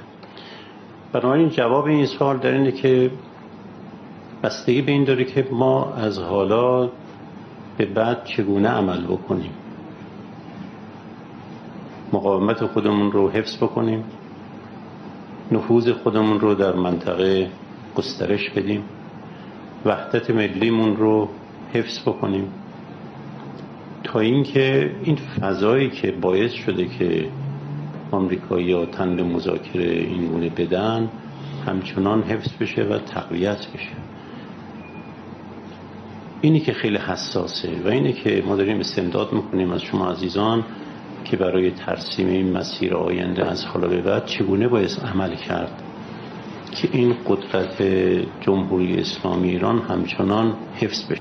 در عمل بایستید که چه کار میتوانن بکنن. برداشت من اینه که حتی اگر دولت جمهوری خواه هم بیاد سر کار، چاره جز ادامه کار با هرسان که یعنی ادامه این توافقنامه نداره و این بستگی داره به همون موقعیت ما انشالله در منطقه که همچنان قدرتمند بمانیم، وحدت خودمون رو حفظ بکنیم و نفوذ خودمون رو گسترش بدیم در منطقه. چاره‌ای نداشته باشن که با ایران مگر اینکه کنار بیان. حالا آقای خرازی خب بالاخره یکی از مشاوران جدی رهبری هستن. حالا ما وقتی میگیم که آقای خامنه‌ای در برجام چه کرده، دو تا نکته رو بعد شما در نظر بگیرید. نکته اول اینه که آقای خامنه‌ای هم قدرتش که به شکلی لایتناهی و بی‌نهایت که نیستش، که یک بازیگر هستن در کنار بازیگران دیگه با قدرت نسبتاً بیشتر از تمام بازیگران دیگه، اما قدرت محدود. اگر ایشون مثلا رئیس جمهور مثلا 20% قدرت داره، آقای خامنه‌ای در ایران 35% قدرت داره. خب ولی نفرات دیگه، گروه‌های دیگه هر کدوم قدرت دارن. برای همین آقای خامنه‌ای هم در خیلی جاها میتونید ببینید که نمیتونه یک تنه مقابل نیروی اصلی حرکت کنه. از به شکلی از این غربگراها و اصلاح طلبان که میخواد به شکلی کشور رو خلاص کنه، مجبوری که اون مسیر رو بره و شورای نگهبان بیاد، انتخابات به این شکل بره، یه هزینه‌ای بده، 48% 50% شرکت نکنن و در نهایت یه چنین اتفاقی بیفته. آقای خامنه‌ای یک رهبر توازنگر و به شکلی رهبر غیر کاریزماتیکه که بعد از آقای خمینی اومده که قدرتش خیلی خیلی زیاد بوده و توانهای خیلی زیادی داشته. آقای خامنه‌ای اون توانها رو نداره اصلا. حالا هر چقدر منتقدینش بخوام بگن که آقای خامنه‌ای چه میدونم همه کاره در ایرانه و چه میدونم یک تصویر به قول انگلیسی‌ها قدرت مطلقه بسازن ازش، اینطور در واقعیت نیستش. اطرافیانش هم همینه. اطرافیانش آقای علی اکبر ولایتی، آقای خرازی و چنین افرادی هستن. برای ما در فهم جمهوری اسلامی باید بدونیم که این فهم سیاست گزاران و مشاوران رهبری هم در اون سالها ساخته شده و بسیارشون فهمشون معطوف به غربه. این رو باید در نظر بگیرید. خب من شخصا معتقدم که نسبت به اون افراد آقای خامنه‌ای خودش حالت استثناء داره و واقعا تا جایی که تونسته مقابلشون رو ایستاده، ولی قاطبه دیپلمات‌های ایران برآمده از دهه 60 و انقلاب، نه اینکه غربگرا به معنی مثلا بریم بغل غرب، ولی اتفاق در دوره‌های بزرگ شدن، فروپاشی شوروی رو دیدن که اونها تجربیات شکل دهنده به ذهنشون بوده، فرماتیو اکسپریانس بوده و این تجربیات ذهن‌هاشون رو به اونجا رسونده که نمیشه مقابل غرب از جای بیشتر شاخشونه کشید و غیره. برای همین آید خرازی من در همین می‌بینم. من فقط یه نکته کوچیک بگم و اون همین بحثی که گفتید، یعنی آقای خرازی خوب اشاره می‌کنه. میگه یکی از دلایلی که اوباما اومد و حاضر شد و کوتاه اومد سر قضیه غنیسازی، بحث منطقه‌ای ما بود. ما اگه تو منطقه قوی باشیم، میدان دیپلماسی، این که ما اون دفعه هم صحبت کردیم که باید در کنار هم باشن، اگه تو میدان قوی باشیم تو دیپلماسی میتونیم دستمون باز باشه. یه کاری که متاسفانه آقای روحانی و آقای ظریف به مردم اومدن نشون دادن، حالا مستقیم یا غیر مستقیم و اطرافیانشون و دنباله‌های رسانه‌ایشون، این بود که نه آقا میدان چیه؟ دیپلماسی تنها میتونه کار کنه. نه آقا میدان و دیپلماسی مکمل همن. شما اینا جایگزین هم نمیشن. نمیتونی هم بگی اگه من دیپلماسی رو بردم جلو تو هسته‌ای میدانمو کم کنم، میدانم کوتاه کنم. اتفاقا اونو باید قوی نگه داری تا دستت پر باشه برای بعد. و خب این نکتهشون درسته، ولی همونطور که گفتین متاسفانه در ایران هیچ کس فکر نمی‌کرد دولت بعدی آمریکا بیاد بیرون. نه کیهان یه یادداشت چیز داره، سرمقاله داره، خود آقای شریعت مداری فکر نمی‌کرد، گفت اینا بازی تبلیغاتی انتخاباتی هست و آقای ترامپ وقتی بیاد کاخ سفید اینو بخونه ببینه چقدر خوبه بیرون نمیاد. یعنی اونا دیگه سنسی در مورد سیاست داخلی آمریکا نداشتن، از اون پیش‌زمینه‌های ذهنی خودشون سیاست داخلی آمریکا رو می‌دیدن، همونطور که خیلی از سیاستمدارای آمریکایی با پیش‌زمینه‌های ذهنی خودشون سیاستمدارای ایرانی رو می‌بینن. صحنه داخلی سیاست ایران رو خیلی نمی‌دیدن. اوباما اینو خوب می‌دونست. هنر اوباما این بود که سیاست داخل ایران خوب شناخته بود و تونست همه این عناصر رو به جون هم بندازه که حالا ما جلسات پیش صحبت کردیم. ولی خب نکته مهم تو این جلسه سوال آقای ایزدی هست، دکتر ایزدی هست از دکتر ظریف و جواب دکتر ظریف داشتن. گفته بودن این توافقی که ما با ایران خواهیم داشت لیگالی بایندینگ نیست، از نظر حقوقی الزام آور نیست. اون صحبت رو که از آقای کری شنیدیم، ما اون مصاحبه که از ازادی با مجلس صدا داشتید که قرار قطعنامه جدیدی تصویب بشه و نه تنها دولت‌های فعلی رو ملزم به اجرا بکنه، دولت‌های بعدی 5+1 رو هم ملزم به اجرا بکنه، این رو ما تفسیر کردیم که در حقیقت جواب آقای کری رو دادید. منتها اتفاقی که در روز تصویب قطعنامه افتاد این بود که معلوم شد ایران اولین کشور قرار قطعنامه رو اجرا نکنه. از این جهت به نظر می‌رسه اون کارکرد قطعنامه دیگه خیلی برای ما وجود نداره. سوالی که هست اینه که جایگزین اون قطعنامه آیا ما مکانیسم دیگری داریم که الزام حقوقی ایجاد بکنه برای طرف مقابل برای انجام تعهداتش؟ همونطوری که میدونید ما زمانی متوجه میشیم که طرف مقابل به تعهداتش عمل نمیکنه که همه تعهداتمون عمل کردیم، آژانس اومده راستی آزمایی کرده. آیا زمانی که طرف مقابل باید این کار رو انجام بده، رئیس جمهور بعدی آمریکا مکانیسم حقوقی وجود داره؟ شما میگه که ایران تعهداتش رو انجام میده، بعد قرارداد 2231 قطعنامه شورای امنیت 2231 میاد که ما در موردش صحبت کردیم، همین اکتبر 2015 آبان 94 که همه قطعنامه‌های قبلی رو تو خودش میاره، برجام رو تایید میکنه و میگه برجام دیگه تبدیل شده به یه قانون بین‌الملل. حالا شما دوست شما قبلا صحبت کردین، گفتید یه جلسه در مورد واقع‌گرایی و ایدئالیسم بذاریم در مورد این قضیه که در واقع میدونید تفکری که بود این بود که دنیا قانون داره، سازمان ملل هست، شورای امنیت هست و بر اساس قطعنامه ها میشن قانون بین الملل. همه کشورها موظفن اون قانون بین الملل رو رعایت بکنن. خب هیچ کشوری نمیتونه از اون تخطی کنه. درسته؟ بنابراین چی بود؟ این بود که یه قطعنامه 2231 میاد، برای 10 سال این قطعنامه وجود داره که ما توضیح دادیم. قطعنامه‌های قبلی که بر ضد ایران بودن تو اون تجمیع شدن، تا 10 سال هست همه باید قبول کنن، بعد 10 سال این کانکلود میشه، قبول میشه دیگه، جمع میشه میره کنار. خب نکته این بود آقای چیز میگن که ببینید اولا این که الزام آور نیست برای هیچ کشور، این برجام الزام آور نبوده. رئیس جمهور آمریکا هم بعدیش از الان ترامپ شروع کرده تو تبلیغات پرایمری آمریکا، مقدماتی ریاست جمهوری، جمهوری خواه همه دارن میگن که آقا این دستور اجرایی رئیس جمهور، فرمان اجرایی اوباما امضا کرده، ساختار سیاسی آمریکا که قبول نکرده، کنگره که قبول نکرده، رئیس جمهور بعدی بیاد میتونه اینو چیکار کنه؟ لغوش بکنه. آقا ایزدی این سوال میپرسه، میگه خب ببینید شما الان اگه رئیس جمهور بعدی اومد اینو لغو کرد، عمل نکرد، شما بجز قطعنامه سازمان ملل چی دستتونه؟ آیا چی آیا الزام دیگه ای داری؟ ضمانت دیگه ای داری؟ آره اینو میپرسه. بسیار خب، حالا این دوای کی؟ این بحث سال 95 درسته؟ این درست قبل از هنوز نه این هنوز چیز نشده، این تو 94 تابستون 94 پاییز تابستون 94 تابستون 94. این هنوز اصلا چیز نشده. آره هنوز اجرایی نشده، یعنی هنوز اون موقع اصلا ترامپی در کار نبود، اون موقع ترامپی در کار نبود. نه جمهوری خواها همشون میگفتن ترامپ مقدماتی رو شروع کرده بود. آره ترامپ اون موقع هنوز نبود. این اسم تام کاتن که میاد، حالا آقای ظریف بهش اشاره میکنه، سناتورهای جمهوری‌خواه همشون میگفتن آقای اوباما خودش امضا کرده، رئیس جمهور بعدی بیا جمهوری‌خواه باشه ما باطلش می‌کنیم، ما روز اول بیایم اینو با یه امضا میتونیم اینو ملغا بکنیم. یعنی این مسئله تو چیز آمریکا اتفاق افتاده بود و بیان شده بود، دیسکورسش اومده بود بیرون. آقای چیز این سوالو میپرسه.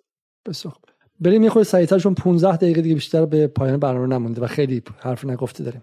آره ما به فرموده شما، حالا من انقدر که شما مطمئنین زین اون قطعنامه آیا ما مکانیسم دیگری داریم که الزام حقوقی ایجاد بکنه برای طرف مقابل برای انجام تعهداتش؟ همونطوری که میدونید ما زمانی متوجه میشیم که طرف مقابل به تعهداتش عمل نمیکنه که همه تعهداتمون عمل کردیم، آژانس اومده راستی آزمایی کرده.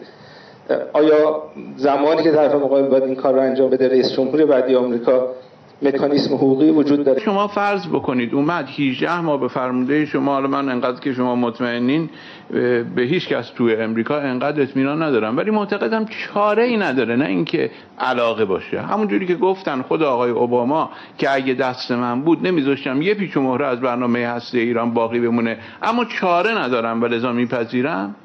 لذا در دوران کنونی 18 ماه اومد اینا اجرا شد. حالا آمریکا اون کاری که بر اساس قطعنامه شورای امنیت کرده بود و تونسته بود حمایت بگیره در طی 10 سال، میخواد آنن با مخالفت با قطعنامه شورای امنیت بگیره. این آمریکا که قدرتمندتر از آمریکای دهه 90 نی، آمریکا نیازمند قطعنامه شورای امنیت بود، واسه همین این قطعنامه اینقدر واسش حیاتیه. این مبنای مقبولیتی جهانی داره، یعنی واقعیت امریله، بالاخره قاعده داره، نمیتونه این کارو بکنه. های دکتر ایزدی، من به شما اطمینان میدم اون مبنای مقبولیتیش نابود میشه، شده، همین الان شده. خب البته اشارهش به قطعنامه است، درسته؟ آره، ببینید ایشون میگه قطعنامه 2231 که صادر شده دیگه همه کشورها باید تبعیت کنن و اگر آمریکا یه روزی رئیس جمهور بعدیش بخواد خودش بیاد و تحریم بذاره دیگه کسی تبعیت نمیکنه، چون این قانون بین‌الملله. حالا در مورد کدوم آمریکایی صحبت میکنیم که به عراق حمله کرد اما تاییدیه شورای امنیت رو نگرفت؟ یعنی ببینید برای آمریکا اصلا سازمان ملل و ساختار سازمان ملل یه اسباب بازیه که عوامل خودشو جلو، چیز خودشو جلو ببره، کار خودشو جلو ببره. هر وقت ببینه سازمان ملل یا سازمان‌های بین‌المللی مقابل خواستشان میزنه کنار. خب قدرت رئیس جمهور آمریکا و قدرت آمریکا در دوران بعد از مخصوصاً فروپاشی شوروی به این صورت بود که خودش راه میافتاد یه کاری میکرد، خودش اصلا خیلی نیاز به مجوز شورای امنیت نداشت. خب درسته که در نهایت به ضرر خودش تموم شده، ولی سوال اینه که آقا ما نباید 1% احتمال میدادیم، 1% اصلا کاری نداریم دیگه، یه سناریو 1% یه گروهی میشست میگفت اگر 1% رئیس جمهور بعدی آمریکا اومد خارج شد ما باید چیکار کنیم، چه اتفاقی میفته؟ آقای ظریف میگه نه، اولا امکان نداره خارج شه چون قطعنامه سازمان ملل میگه اگرم خارج شه مقبولیت جهانی نداره، کسی حرفشو گوش نمیده، بخواد تحریم کنه کسی حرفشو گوش نمیده. خب شما به من بگید ترامپ اومد چی شد؟ یعنی اتفاقی که حالا من میخوام یه چیز زمانی ظریف اینجا بگم، از ما خیلی حرف دقت کنیم بهش. ظریف خودش میگه من ایدئالیستم، من به شکلی اون مکتب در حقوق بین الملل، در روابط بین الملل، در علوم سیاسی معتقدم که بهش میگن آرمانخواه، آرمانگرا، خب و آرمانگرایان هستن اینها، و من واقعگرا نیستم به این معنی. و یک نکته دیگه که هست که ظریف در این آرمانگراییش یا همین ایدئالیسمش آدم خیلی ایدئولوژیکیه، یعنی هر اتفاقی که بیفته نمیتونه اینو از جاش تکون بده. ببین جلیلی قوی اعتقاداتی داشتش، رفتش پای میز مذاکرات در سال فکر کنم 2008 2009 و به عنوان نماینده ایران تو اون اتفاقات یه تجربه‌ای کسب کرد، به قول معروف یه پرکسیسی داشت. اون تجربه عملی جلیلی رو عوض کرد. وقتی جلیلی سال 92 گفت آقا اینجور نمیشه مذاکره کرد، از اون تجربهش داشت حرف میزد، نه از روی کتابی که خونده بود.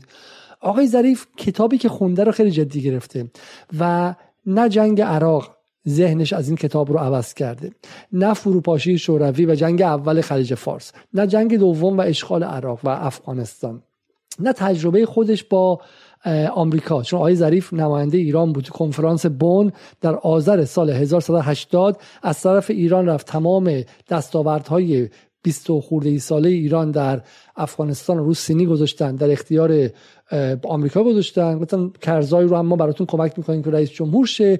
درست 33 روز بعدش آقای جورج بوش گفت منم به شما میگم محور شرارت. حتی اونم ذهن ظریف رو عوض نکرد. بحث سعدآباد ذهن ظریف رو عوض نکرد. آمدن بوش ذهن ظریف رو عوض نکرد. و نکته عجیب اینه که شکست برجام هم ظریف رو عوض نکرده. من فکر می‌کنم که من خودم موندم. ظریف خب سویه‌های پاپولیستی خیلی جدی داره. حالا من می‌خوام نشون بدم اینجا. آقای عزیزی گفت ظریف اون موقع با هنرپیشه‌ها و ورزشکارا میشست گل میگفت و گل میشنفت و جایزه میگرفت برای خودشون. خب اینجوری عکس میگرفتن و بهش مدال قهرمانی میگرفتن و دست بالا میبردن و روی شونه میذاشتن و غیره. وقتی که اوضاع خراب شد و گند برجام در اومد و معلوم شد که دهده دانشجوی سال آخر لیسانس هم کسی که برجام رو نوشته سواد خواندن نوشتن نداشته، بعد اومد اینجا و گفتش که سیاست خارجی حوزه نگرش‌های فردی، حزبی و جناحی نیست. اومد گفتش که سیاست خارجی به کالایی برای فروش تبدیل شده تا شروع کردن نقد کردن. اومد گفتش که سیاست خارجی وجه المصالحه دعوای جناحی نیست. رفتش عقب.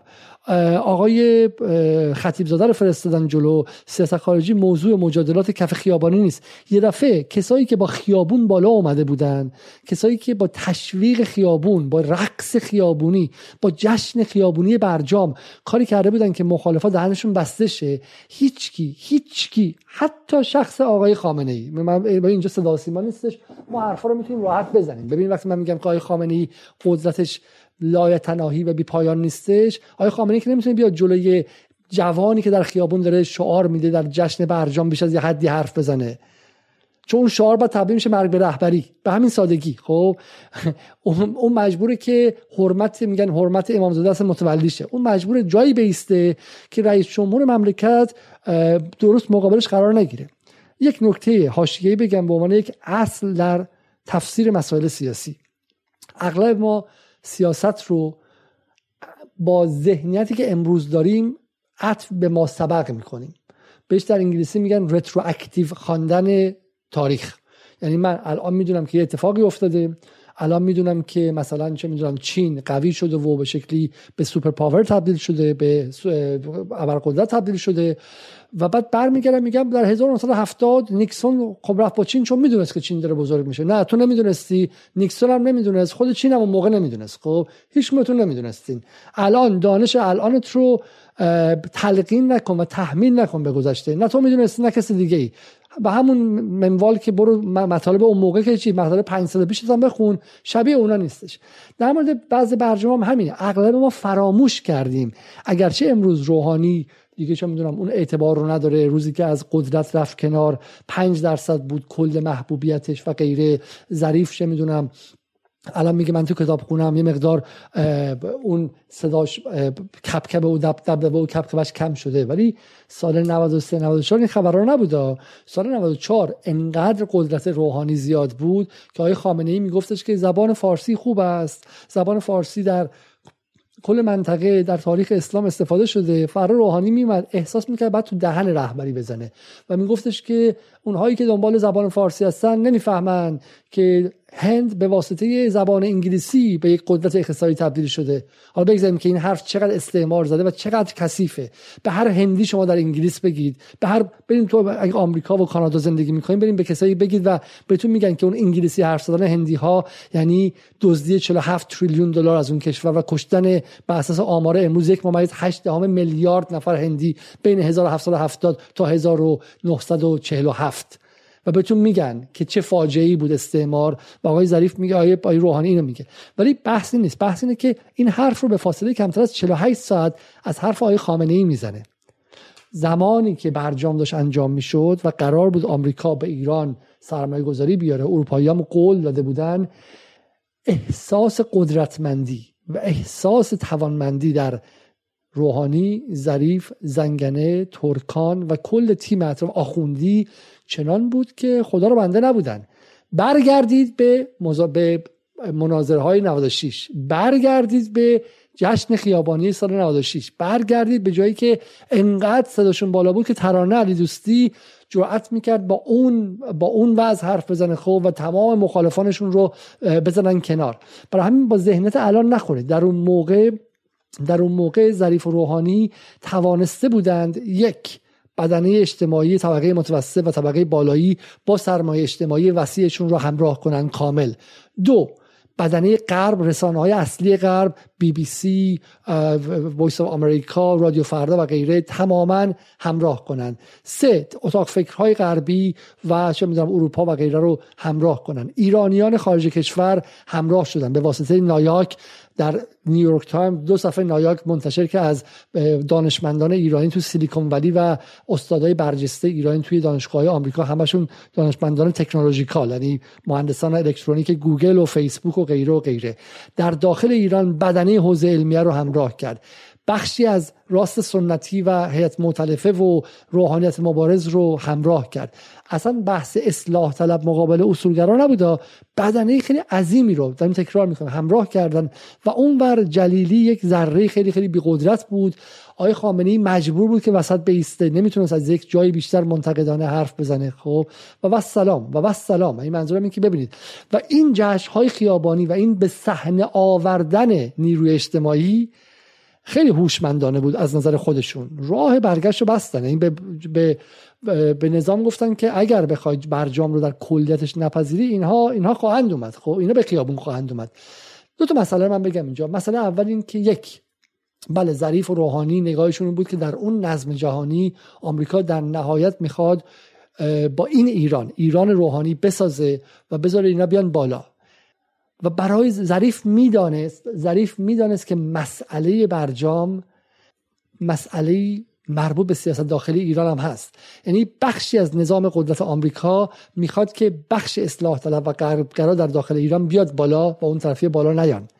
این دقیقاً رفتن یارگیری کردن از آمریکا برای مسائل داخلی. این نکته خیلی خیلی خیلی مهمیه. و دو، با آوردن نیروی اجتماعی هم به اون نیروی مخالفشون در ایران پیغام دادن که هم نیروی اجتماعی هم بازار بهشون پیغام دادن که یه 88 دیگه خواهید داشت اگر برجام رو قبول نکنید و امضا نکنید. خطرش چی بود از نظر مذاکراتی؟ دست و پای خودشون رو بستن. این ظریف اگر میخواست هم محکمتر بیسته، ظریف اگر میخواستم جلوی جان کری محکمتر بیسته، نمیتونست. نیروی خیابانی اومده بود و واسهش دست داده بود. حالا میخوای تیکه از اون رو ببینیم آقای عزیزی، درسته؟ یه توضیحی در این ویدیو میدی؟ آره، آقای گرت پورتر رو شاید دوستان بشناسن. ایشون از این اینوستیگیتیو ژورنالیسم، یعنی ژورنالیستایی که این روزنامه‌نگارانی که میرن کارهای تحقیقاتی میکنن، واقعاً آدمی که خودش یه موضوعی پیدا میکنه، خیلی وقتا هزینه شخصی میکنه، دنبال قضیه میره تا تاش در میاره. از این روزنامه نگارایی که مثلا سیاست زده باشه، طرفدار یه حزبی باشه، فقط مثلا برای یه گروهی بنویسه، نیست، خودش برای خودش چیزیه. ایشون یه کتابی مینویسه در مورد بحث هسته ای ایران تو همون دوران در واقع دعوای هسته ای و در واقع خب خیلی هم انسان چیزیه، مستقلیه و انسانی هستش که خب نظرات خیلی خوبی داره. ایشون این مصاحبهش تو لبنانه، توی دانشگاه بیروت، آمریکای بیروت فکر می‌کنم، اینجا داره این صحبت می‌کنه. در واقع اون کتابو نوشته و اینجا میادش و مراسم میدن که کتابا رو امضا می‌کنن، در مورد کتاب سوال جواب میشه. و اینجا میگه که من دیدار با ظریف داشتم، مصاحبه گرفتم با ظریف، هنوز برجام امضا نشده یا تازه امضا شده، پس باید بدین تا 93 94. و ایشون در مورد خاطرش با یکی از خاطرهاش با آقای ظریف رو داره تعریف میکنه در مورد فضای سیاسی ایران. But the Iranians are terribly clever too about both evading the sanctions in various ways, and I'm sure they are. So the sanctions are not as effective as they were intended to be, we know that. But secondly, they're very clever about adjusting in many ways to the effects, to the impacts of the sanctions. So and one of the ways I mean maybe a broader point here is that as Zarif said to me, you know, this idea that's in the Western media that we are under terrific pressure to come up with results. If we don't come up with results that will stop the sanctions, we're in deep political trouble. They've got it all wrong. He said, you know, for me the most difficult time was when we seemed to be succeeding with the negotiations, that is the interim agreement. He said, you know, the worst time was when I went back and I had to explain every detail of this to a public that is very skeptical about the West's intentions. And he said, if I turn down a deal, I will go home to a hero's welcome. And I'm sure that's true. خب ببینید اینجا چجوری برعکس تقریبا ماجرا تعریف شده واسه آقای گرت پورتر. اولا آقای گرت پورتر تعریف میکنه، میگه تحریم هایی که روی ایران گذاشته بودن، ایرانی ها خیلی زبلن، کلورن، خیلی باهوشن، اینا تونستن دور بزنن تحریم ها رو. تحریم ها اون اثری که ما فکر میکنیم اینجا داره رو نداشته روی جامعه ایران. اومده ایران سفر کرده، این ور اون ور رفته اینا. بعد در نهایت صحبت که میکنه، میگه که آقای ظریف میگه که من یه مشکلی دارم، هر وقت که میرم توی بحث مذاکرات اون 18 ماه جلو میریم، یه چیزی رو جلو میبریم و پیشروی میکنیم، من وقتی برمیگردم ایران خیلی اوضاعم خرابه، باید پاسخگوی همه باشم که ما پیشرفت کردیم، چون همه انقدر نسبت به غرب در واقع نگاه چیزی دارن که در واقع من باید برم به همه جواب بدم. و میدونید من اگر همین امروز این مذاکرات رو بذارم کنار، بگم من مذاکره نمیکنم، برم ایران، از من به عنوان یه قهرمان در واقع چیز میکنن، استقبال میکنن. وات چی داری میگی؟ کاملا فضا ایران برعکس بود. به این آقای یه چیز دیگه گفته، به این آقای خبرنگار. یعنی فضای ایران اینجوری بود که همه، هر کسی میگفت آقا یه سوال داشت در مورد مذاکرات، میگفتن تو کاسب تحریمی، اومدیم تو حتما رفتی میلیارد مثلا بابک زنجانی، تو با بابک زنجانی دستت توی کاسه است. یعنی من برام عجیبه واقعا. حالا یه صحنه برای اینکه بدونیم که ظریف اگه به ایران برمیگشت با دست خالی چه اتفاقی میافتاد ببینیم.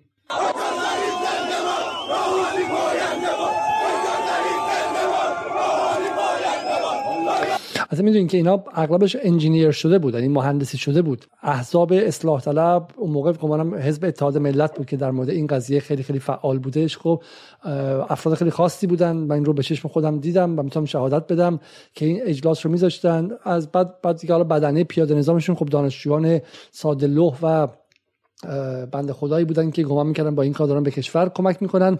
اونورم یه هیولایی بود به اسم دلواپسان، چم 4-5 نفر پیدا کرده بودن، دلواپسانی که میخوان نذارن که این قاقالیلی دست ایران برسه و ایران رو میخوان از بهشت و اون چه میدونم اون نهرهایی که درش جاری هست به اسم برجام و دوستی با آمریکا محروم کنن. یه سری آدم مثل صادق زیبا کلام و غیره استخدام کرده بودن، استخدام به صورت سمبولیک دارم میگم، نمادین دارم میگم، که می اومدن هر روز و برای اون یک وجهه‌ای می ساختن که در ذهن مردم اون ترس رو انجام بدن. هیولای دلواپسان که جرأت کرده بودن سوال کنن و نقد کنن، هیولایی که نقد کردن رو جرأت کرده بودن، قهرمان ملی که از ماشین اومده بیرون و بعد هم بدنه هنرپیشه و رقاص و هنرمند و به شکلی همه این مشاهیری که اون موقع چه میدونم سلبریتی هایی که خیلیشون مالیات نمیدادن، همه در اینجا بدنه اجتماعیش بودن، بدنه اجتماعیش بودن که براش سپر میساختن و کاری میکردن که کسی جرئت نکنه باش مخالفت کنه. و آقای ظریف هم الان شما میتونید ببینید اینجا که چقدر خوشحال از اونجا آمده بیرون و این تصاویر هم پخش میکردن، سیگنال میدادن به داخل که آقا این مردم رو باشون روبرو خواهید بود. من حرفم اینه که از نظر خودشون سیاست ورزی درستی میکردن برای اینکه بتونن اون بخشای منتقد نظام رو منکوب و سرکوب کنن. اصلش این بود، اینقدر چششون به داخل بود که نمیفهمیدن که در خارج این چه بلایی سر خودشون میاره. اصلش این بود که نگاهشون حقارتبار و به انگلیسی بهش میگن محلی بود، انسولار بود، جزیره‌ای بود. اینقدر تو جزیره خودشون بودن که اون تصویر بزرگتر رو نمیدیدن، نمیفهمیدن دشمن جان کریه، دشمن حمید رسایی و 4 جوون دلواپس نیستش که مجموعاً به 100 نفر نمیرسیدن. و من تو همین برنامه جدال باشون مصاحبه کردم. همین آقای سعید زیبا کلام، برادر آقای سعید زیبا کلام که انقلابیه، میگفت به ما یه مسجد معمولی بهمون نمیدارن بریم سخنرانی کنیم توی شهرستان مثلا نجف آباد. دشمن شما آقای ظریف اون 4 دانشجوی دلواپس نبودن که مجموعاً این بود که پلاکارد دست بگیرن. دشمن شما کسی بود که در اون زمان دوستتون شده بود و دلتنگی هاتون رو از لاوروف و متحدان ایران به اتاق خصوصی اون میبردید. کسی به اسم جان کری، چون جان کری با شما لبخند زده بود شما رو فریب داده بود آقای ظریف. ذهنتون هم که فریم ورک و چارچوبش خوب ایدئالیسم بود نه رئالیسم و متوجه نبودید که جهان رو اصلا چجوری تفسیر کنید و برگشتید با چیزی که ایران رو حداقل 10 تا 20 سال عقب انداخت. برجام رو بعد محاسبه کرد، گمان من چیزی حدود $1 trillion به ایران ضربه زد. میشه محاسبه دقیق کرد که خطایی که ظریف، خطایی که حسن روحانی، خطایی که بدنه کابینه روحانی از همون قاضی‌زاده هاشمی و کسانی که واسه ظریف سوت بلبلی می‌زدن، خطایی که اونا تحمیل کردن به این تاریخ واقعا از جنگ ایران و عراق کم ضررتر نبود. چون ایران پروژه‌ای رو آغاز کرد از سال 1980 79 که خودش رو مسلح کنه به یک باتومی به اسم باتوم تهدید هسته‌ای و باتوم امکان بالقوه ساختن بمب. برای همین اون هزینه ها داده شد و تحریم ها تحمل شد و این باتوم از دست ایران گرفتن، به دست خودشون پرت کردن پایین. و ما به این میگیم پارادایم خلع سلاح داوطلبانه. ظریف کسی بود که تفنگ رو با دست خودش گذاشت زمین مقابل ارباب و کدخدا، و کدخدا هم لبخند زد گفت حالا من بهت قضا رو میدم. خب و نیم ساعت بعد شروع کرد به شلیک کردن، غذایی که نداد هیچی شلیک هم کرد و اون صلح رو و اون آتش بس رو هم ملغا کرد و این فرد رو بهش میگن قهرمان دیپلماسی ایران. دو تا نتیجه گیری باید کرد اینجا. یک، دیپلماسی نیست، ما معتقدیم دیپلماسی یک از بالهای جلو رفتن ملت هاست، اگرچه دیپلماسی جزء خیلی کوچیکی در مقابل قدرت واقعی، اما دیپلماسی مهمه. تمام حرف ما در این 5 جلسه این بود که ظریف آن دیپلماتی نبود که باید نماینده 85 میلیون ایرانی میشد. ظریف اون دانش رو نداشت، ظریف اون کیاست و اون بصیرت و اون هوش رو نداشت که فریفته نشه با چند لبخند جان کری.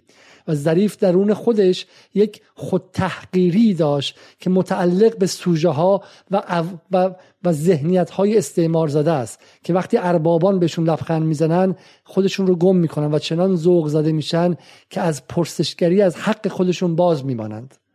برید و تاریخ استعمار در 2-3 قرن گذشته رو بخونید. خب کسانی که مقابل استعمار نمیتونستن بایستن این بود. جلیلی احتمالا اصلا چون آره علی جلیلی غرب رو نمیشناسه، شاید نشناسه، خب ولی اون بچه پررویی رو در خودش داشت که بخواد مقابل غرب روی پاشنه پا و روی پنجه پا بایسته تا هم قدش بشه. ابزارش رو نداشت، شاید نداشت، انگلیسی بلد نبود، شاید نبود، تو غرب زندگی نکرده بود، احتمالاً نکرده بود، ولی همون بهش اجازه میداد که روی پنجه پاش بیسته، مثل بچه‌ای که در 60 می‌جنگیدن. این حرفا شعار نیست، اینا بحث فلسفیه. شما برای اینکه بتونی از حق دفاع کنی در ذهن خود باید خودتو برابر ببینی با طرف مقابل.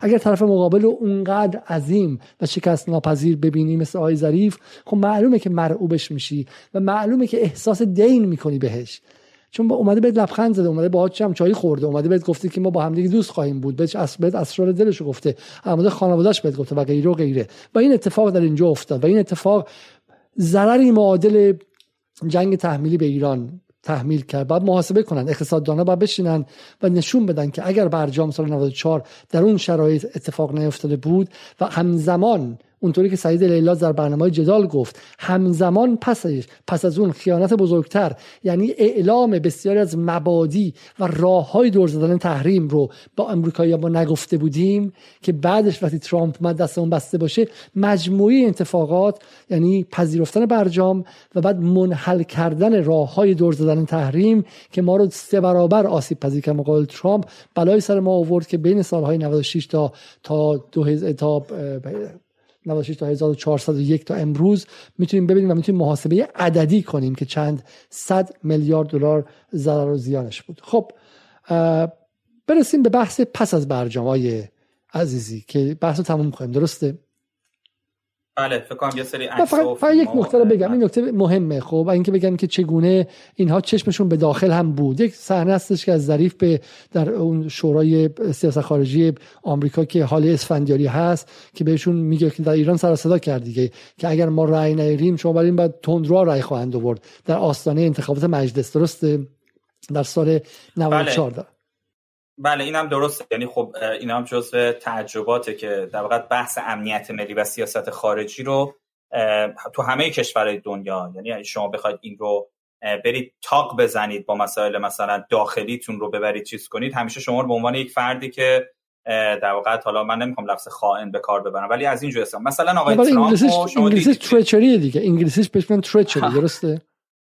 حالا آره من فقط مثالش رو میخوام بزنم، اون بحثی که آقای ترامپ با اوکراین به وجود آورد شما دیدید دیگه، به خاطر اون بحث بردن استیضاحش بکنن و حالا چون قوانین داخلی آمریکا استیضاحش رأی آورد ولی خب تو دادگاهی که باید بره به سنا دیگه اونجا استیضاح به عنوان چیز نشد چون باید 2/3 آرا رو می آورد. ولی همینه، یعنی شما حق ندارید بازی سیاسی داخلتون رو ببرید با منافع ملی گره بزنید و بخواید از خارجی استفاده کنید که مثلا تو انتخاباتی یا تو بازی سیاست داخلی ببرید. کسی که این کارو میکنه خب دیگه تو همه دنیا مشخصه داستانش چیه و من تعجب میکنم آقای ظریف صریح اینو مثلا پشت بلندگو بیان میکنه، یعنی بیان صریحش بذار ببینیم که یادآوریش شاید خیلی نیده باشن، ببینیم و برگردیم.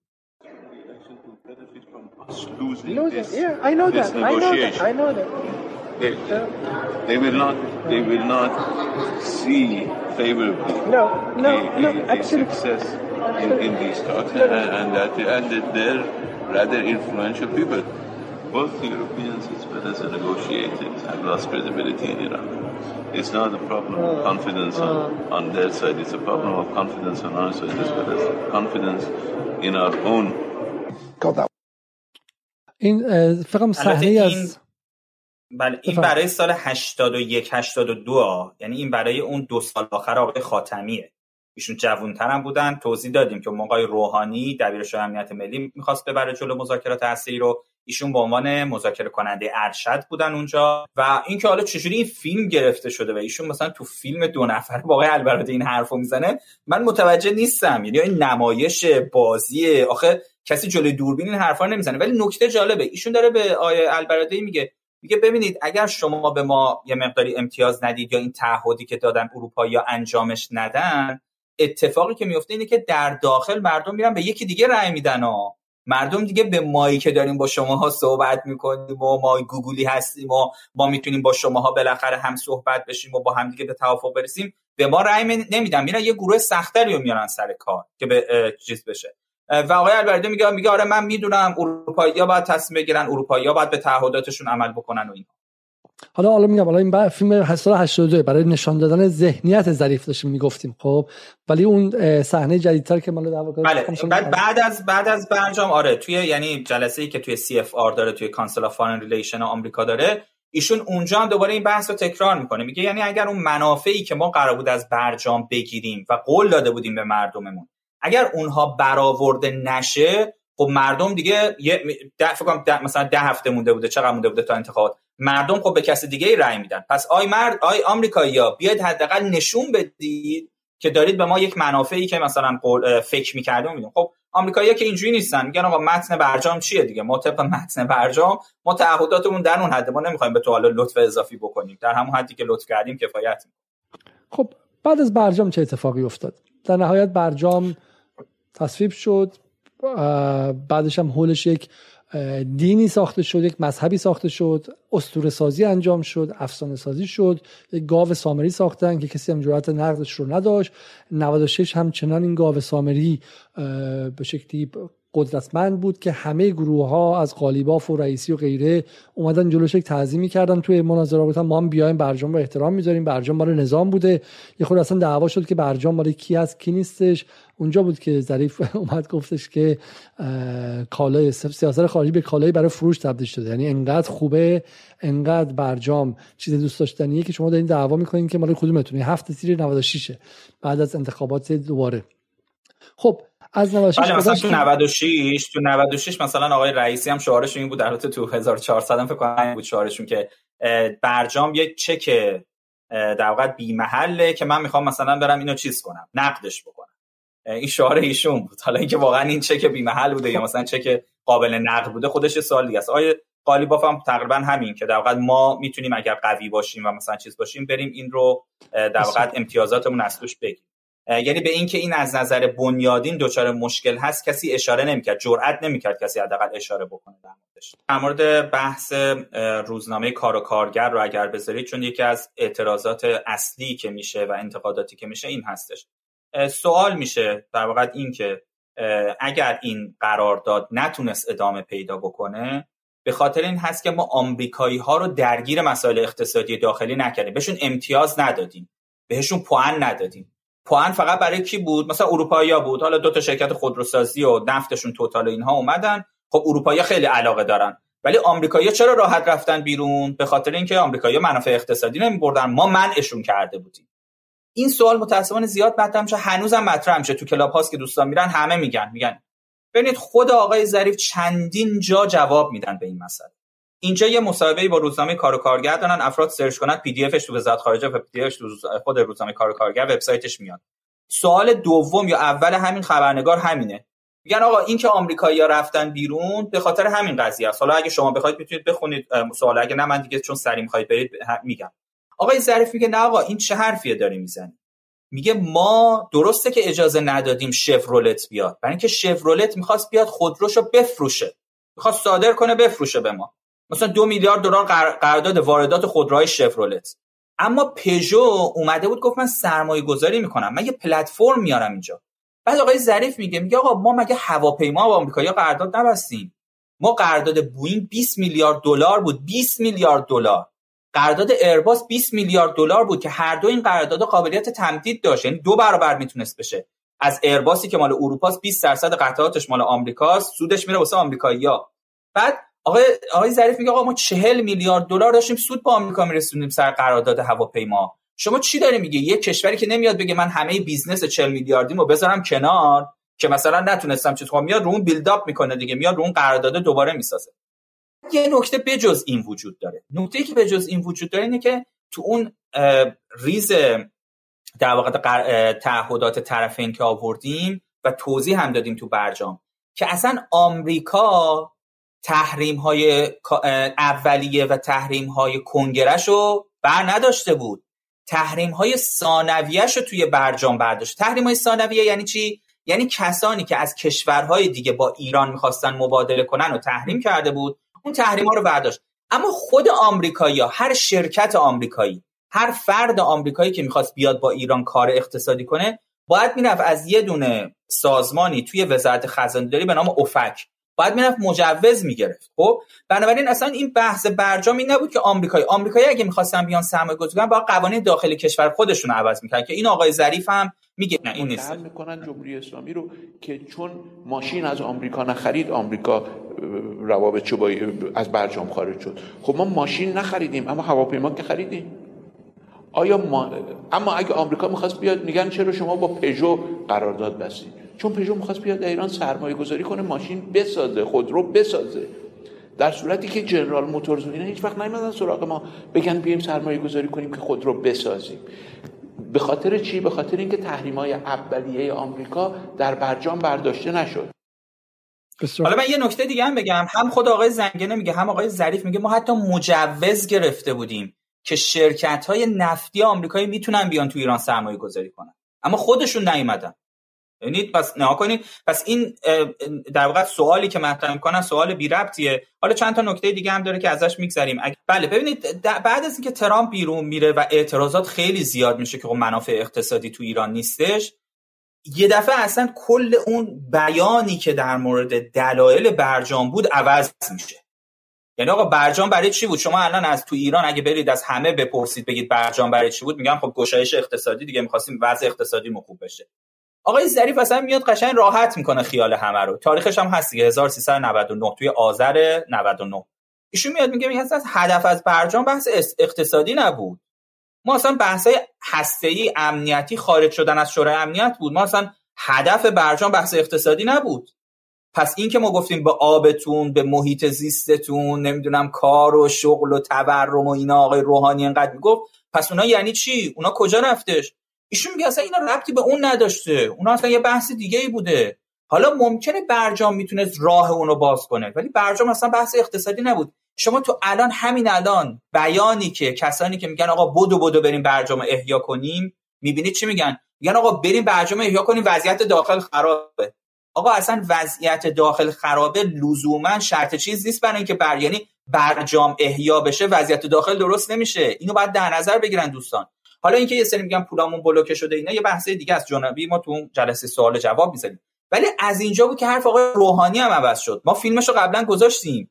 آقای روحانی تو اون روز آخر ریاست جمهوریش 8 سالش برمیگرده چی میگه؟ میگه آقا اصلا برجام اینا چه حرفا چیه شما میزنید؟ سایه جنگو برد. برید خدا رو شکر کنید. قرار بود جنگ بشه. اگر برجام هیچ کمکی نکرد، هیچ خاصیتی نداشت، سایه جنگو برد. که حالا ما در مورد این خیلی صحبت کردیم که اینم حرف در واقعیت حرف دقیق نیست. من یه نکته دیگه بگم، بعد از اینکه این اتفاق افتاد این خیلی مهمه. میدونید هر شروع میکردن میگفتن ایران باید بره FATF فلان کنه دیگه، درست یادتونه؟ میگفتن اصلا ما مشکل اقتصادی داریم به خاطر اینکه ایران تمام قواعد FATF رو قبول نکرده، تو لیست سیاه اوناست. بعد یه روز آقای ظریف رو میبرن مجلس، فیلمش هست. به آقای ظریف میگن آقای ظریف برجامو که گفتی چیز اقتصادی نبود، آیا اگر انقدر اصرار رو FATF داری آیا FATF منافع اقتصادی برای ایران به بار میاره؟ ایشون اونجا دیگه حواسش هست، میگه ببینید بذارید من یه چیزی بهتون بگم، FATF برای ما منافع اقتصادی نمیاره، FATF فقط بهانه غربی ها رو میگیره. ببینید یعنی ما تحت این قراردادهای بین‌المللی بیریم تا بهانه طرف غربی رو بگیریم. حالا طرف غربی بهانه ایجاد میکنه، هتو رسیده یه قرارداد جدید دیگه، قرارداد جدید. و نکتهش هم جالبه، من نکته نهایی بگم شما کامنتتون رو بذارید. نکتهش هم اینه که آقای ظریف و دوستان آقای ظریف نمیان بگن آقا از همین الان بگو تو چند تا تعهد میخوای ما رو ببری تا $2 سرمایه گذاری بیاد تو کشور. هی ما رو نبردم یه تعهد بعد بگو یه تعهد دیگه باید بدی. دوباره اونو قبول میکنه میگه نه یه چیز دیگه. آمریکایی‌ها میگن اگه اونو قبول نکنی کسی سرمایه گذاری نمیکنه. شما از اول بگو آقا بعد تا کجا برم جلو تا اینکه من مثلا $2 بیاد وارد کشور بشه. خب این نکته خیلی مهمیه که دوستان باید برای آینده اینو در نظر داشته باشن. چیزی که بعد زمانش گفت اینه که ظریف و روحانی بازی که کردند در زبان تخصصی سیاست هیچ نامی نداره جز پاپولیزم، و اونم نه پاپولیزم به معنی که مثلا چاوز یا مورالس مثلا استفاده کردن به معنی به میدان آوردن توده های مردم. پاپولیزم به معنی مردم فریبی. و دقیقاً صحبت هایی که در سال 92 شد، آقای روحانی گفت که چرخ سانتریفیوژ و غیره رو میچرخونیم و مشکل ما به واسطه برجام حل خواهد شد و برجام راهگشای اقتصاد و سرمایه گذاری خارجیه، و ما برمیگردیم اینجا، برمیگردیم به سال 99. و آقای ظریف رسما اینجا میگه، من الان چه بزرگش کنم برای شما، ولی میگه که اینجا نمیشه، میگه ظریف اما همچنان از برجام و دستاوردهای آن دفاع و در اظهار نظری جنجالی که به نظر تفسیر جدید از مذاکره برای برجام است تاکید میکنند که هدف برجام اصلا اقتصادی نبود. مذاکرات ما درباره برجام تا فروردین 94، این 3 ماه قبل از توافق نهایی برجام، صرفا هسته‌ای و امنیتی بود. بحث‌های امنیتی، هسته‌ای و خارج شدن از شورای امنیت بحث‌های اصلی ما بود. و اینکه کسی بگوید هدف برجام اقتصادی بود با واقعیات و خطوط قرمزی که برای ما ترسیم شده بود نمیسازد، و در همه این اهداف به نتیجه رسیدیم. همه قطعنامه‌ها هم لغو شد. این باور نکردنیه. ببینید این باور نکردنیه، این تمسخر افکار عمومی ایرانیه. این به خاطر اینکه در ایران رسانه نیست، به خاطر اینکه در ایران رسانه تحقیقی نیست، به خاطر اینکه در ایران تاریخدان نیست، به خاطر اینکه در ایران کسی نیست که بخواد این رو بذاره بغل حرف ظریف در سال 92 و کنار هم دیگه تناقضش نشون بده، رسما بخش از جامعه ایران رو داره تحقیر میکنه، داره تمسخر میکنه. در فارسی خیابانی میگن به عبارتی داره ابله فرض میکنه. خب و خیلی خیلی دردناکه. آقای ظریف در سال 92 93 94 95 96 آیا همین حرف رو میزد؟ ولی وقتی که تمامی دستاوردهای اقتصادی برجام هیچ شد و به باد رفت و هوا شد و دود شد، اومد گفت از اول قرار نبود اتفاق بیفته. آقای روحانی هم که گفتش که اولاند در گوش من گفت که ما می‌خواستیم بهتون حمله نظامی کنیم و شانس آوردیم حمله نظامی نکردیم. الان ملت ایران 85 میلیون نفر ملت ایران به این جماعت بدهکارم هستن. یعنی ببینید قدرت تغییر روایت، از اینکه مردم بیاین به ما رأی بدین، هم چرخ سانتریفیوژ میچرخه، هم چرخ اقتصاد میچرخه، ایران بهشت میشه، بهش سرمایه گذاری میشه و غیره. رسیدیم به این جایی که داشت جای میشد، میخواستن بزنن ایران رو عراق کنن، رفتیم نجاتتون دادیم. دیگه چی میخوان ازمون؟ خب بریم خدا رو هم شاکر باشین، بهمون رأی هم بدین. خب حالا خودمون مثلا میخوام بریم دانشگاه مدت درس بدیم. خب خودم نمیخوام تو انتخابات بیام. این تقریبا میشه که باور نکردنیه و محصول نداشتن رسانه و شخصیت‌های رسانه‌ای و آدم‌های پیگیر و آدم‌های سمجی که گیر بدن. این تاریخ 1000 سال پیش هم نیستش، تاریخ زمان دکتر محمد مصدق و ستارخان و باقرخان و به شکلی قهرمان‌های ملی هم نیستش، تاریخ همین 4 سال پیشه. همتون هم به اینترنت دسترسی دارین، برین سرچ کنین و کنار هم دیگه بذارید. شما الان بعد از 5 برنامه اینجا در مورد برجام هر کدومتون میتونید یه کار آیه عزیزی انجام بدید. برید در اطرافیانتون، در فضای اجتماعی، در اینستاگرام، در توییتر، تکه‌های سال 92 ظریف رو سرچ کنید، تکه‌های سال 99 و 1400 هم سرچ کنید و جلوشون بیستید. نگذارید به خودتون و به اطرافیانتون و به جامعه ایران توهین کنن و با به شکلی و ما رو ابله فرض کنن. اینم این نکته دیگه. آیه علیزاده، یه فیلم آقای سیف هست، شما اونو پیدا کنید. من یه نکته کوچیک بگم، حالا شاید لفظ تحمیق کردن قشنگ نباشه یا تحمیق شدن، ولی من این بحثو میخوام بگم. تو طول این 8 سال آقای ظریف فکر کنم فقط با همین روزنامه یه رسانه دیگه که منتقد ایشون بودن مصاحبه میکنه، و تو همین مصاحبه که در واقع با یک رسانه منتقد ایشون میذاره، کلی نقض صحبت از ایشون پیدا میشه. در کنار این تو این 8 سال فقط با رسانه‌هایی که از ایشون دعوت عمیق‌کبیر سازی کنن، ایشون رو تقدیس بکنن و خب این مشکلی که گفتی شما در حوزه رسانه واقعا وجود داره. اگه اینو ببینیم ممنون میشم. نه اصلا این بحث خیلی خیلی مهمی هستش. دو تا مصاحبه اصلی آخر آقای ظریف با روزنامه اعتماد و مصاحبه کننده همسر رسمی آقای عراقچیه، بدون اینکه کسی بدونه. ما در انگلیسی بهش میگیم conflict of interest، تضاد منافع. بدون اینکه کسی بدونه، کسی که مصاحبه کرده همسر شریک سیاسی جواد ظریف بوده. باور نکردنی است که شما بتونید تمامی اصول رو اینجوری برکنار کنید. خب یعنی کسی که بعد بیاد شما رو سوال کنه و این مصاحبه بوده که ظریف داده بوده، به اصطلاح به روزنامه اعتماد دیگه، روزنامه‌ای که روزنامه است و بازه و داره به شکلی نقد میکنه و آقای ظریف هم میگه من مصاحبه کردم، با روزنامه‌نگاران مصاحبه کردم، نمیگه این روزنامه‌نگاران چه کسی بودن etc. and pharmaceuticals industry. Iran also has a large investment potential in information technology and aviation industry. So far I have talked about in a very brief manner the extensive opportunities that my country offers to potential investors in different business sectors of the country. این هنوز ترامپ نیامده، هنوز امیدوارن که گشایشی بشه. جان کری داره بهشون قول میده که نه من اومدم لندن دارم صحبت میکنم، انشالله به زودی السیا باز میشه، با سویفت هم صحبت کردم، شما برو جلو، شما نگران نباش. خب آقای سیف رفته در کانسل آف فارن ریلیشنز که مهمترین مرکز اونجاست و داره به عبارتی داره بازاریابی میکنه، میگه ما کشور خوبی هستیم، همه تعهداتمون رو انجام دادیم، هرچی هم گفتین انجام دادیم، کشورمون آماده سرمایه گذاریه، پاشین بیاین. Let me also give you a snapshot of what has happened since 3 months ago. 3 ماه از برجام، این 3 ماه از 26 ژانویه گذشته، میگه بذارید که من یک اسنپ شات و یک تصویر خیلی کلی از اتفاقی که در این 3 ماه افتاده بدم. Date of implementation of the JCPOA. Almost nothing. 3 ماهی که از آغاز به کار JCPOA گذشته چه اتفاقی افتاده؟ Almost nothing. تقریبا هیچ چیز. نکته آقای سیف این بود، میگه بعد از اون ایمپلیمنتیشن دی که شما گفتید توی در واقع دی سال 94 ایران همه تعهداتش انجام داده، 3 ماه گذشته قرار بود گشایش بشه، ایشون میره تو واشنگتن دی سی اونجا توضیح میده، میگه آقا ما همه چیمون آماده است، همه کارا رو کردیم، اما از 3 ماه پیش تا حالا اون چیزی که ما باید میگرفتیم almost nothing، تقریبا هیچ آیدی برای ما نداشته و خب این باعث تاسفه، یعنی باعث تاسفه که شما میبینید آثارش چی بود. اینجا یه نکته‌ای وجود داره. آقای آخوندی در واقع ایشون توی دوره دولت آقای هاشمی هم وزیر مسکن بودن، بعد که دولت تموم شه میرن انگلیس لندن و اونجا علوم سیاسی میخونن، بعد برمیگردن ایران در همین دانشکده مطالعات جهانی که آقای مرندی هست، آقای دکتر مرندی هست، آقای فؤاد ایزدی بود که سوالشون رو گذاشتیم، خود آقای دکتر ظریف اونجا هستن، ایشون هم میره اونجا و میشه متخصص مدیر گروه آمریکای شمالی، یعنی دیگه مثلا تخصصی در حوزه آمریکا داریم کار میکنیم، سیاست‌های آمریکا و داخل آمریکا اینا.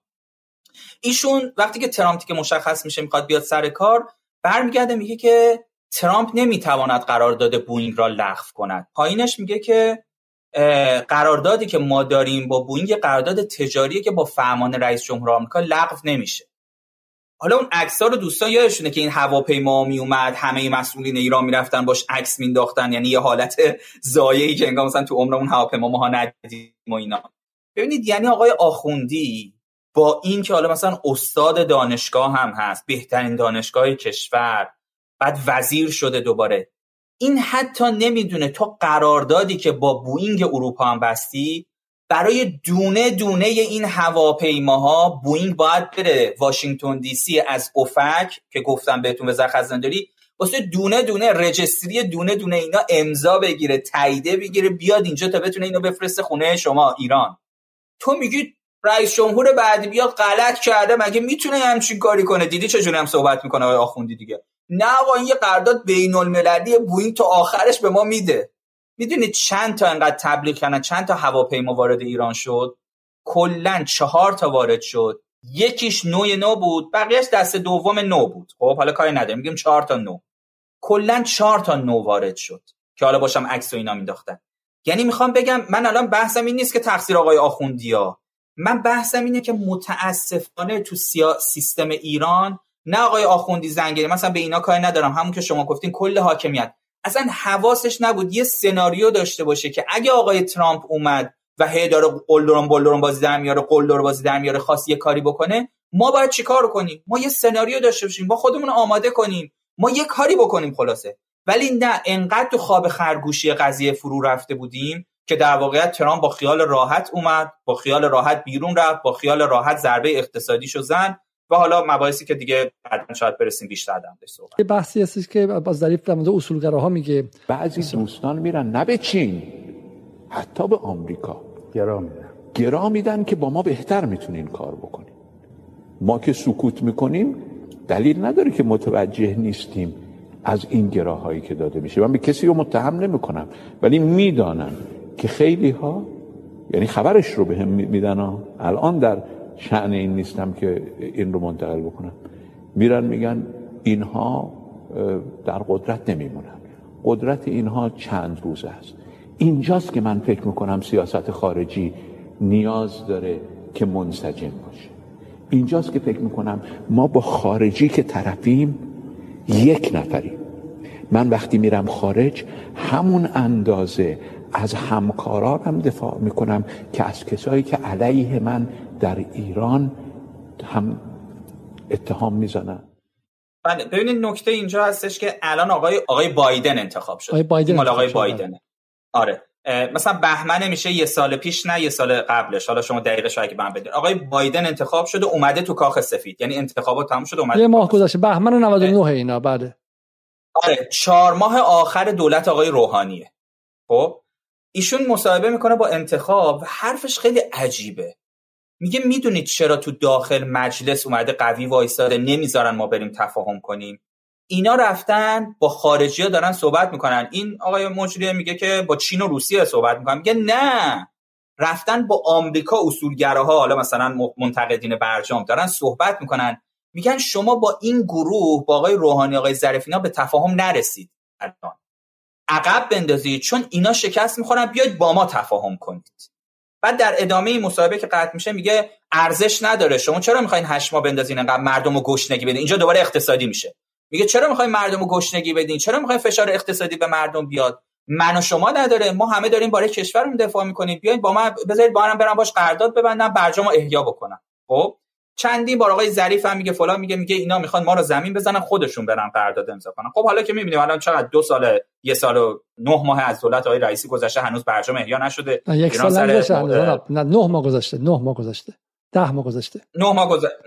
ماه گذشته و هنوز مثلا در واقع برجام امضا نشده. خب حالا نکته‌ای که وجود داره اینه که در واقع تحلیل آقای ظریف در اون ماهای پایینی و آقای روحانی، یه بخشی از تحلیلشون که میگن این بوده، یعنی میگن در واقع در داخل جریانی هست نمیذاره ما بریم با آقای بایدن تفاهم کنیم، تا چه اتفاقی بیفته، تا خودشون بیان روی کار و خودشون در واقع. نکته خیلی کلیدیه، نکته خیلی کلیدی این در واقع همه هدف اینه. حالا من میذارم خیلی از شما ممکنه که از اینکه ما ظریف رو اینقدر اینجوری نقد کردیم بی‌رحمانه خوشتون بیاد نیاد، و من مطمئنم هستم که خوشتون نمیاد خیلیاتون، به این دلیل که ما انسان‌ها ذهن‌هامون مذهبی است. ممکنه که شما حتی چه میدونم مذهب اسلام هم نباشه، خیلیتون اصلا بی مذهب باشید، ایسیست باشید، چه میدونم سکولار باشید، کم مذهب باشید، پر مذهب باشید، غیره، بودایی باشید، فرق نمیکنه. ولی ذهن مذهبی به این معنی است که درش بتواره‌هایی به وجود میاد و فتیش‌هایی درش به وجود میاد و این بتواره‌ها به شکل نقد نشده باقی میمونه و به جزمی‌ها و دوگم‌ها تبدیل میشه.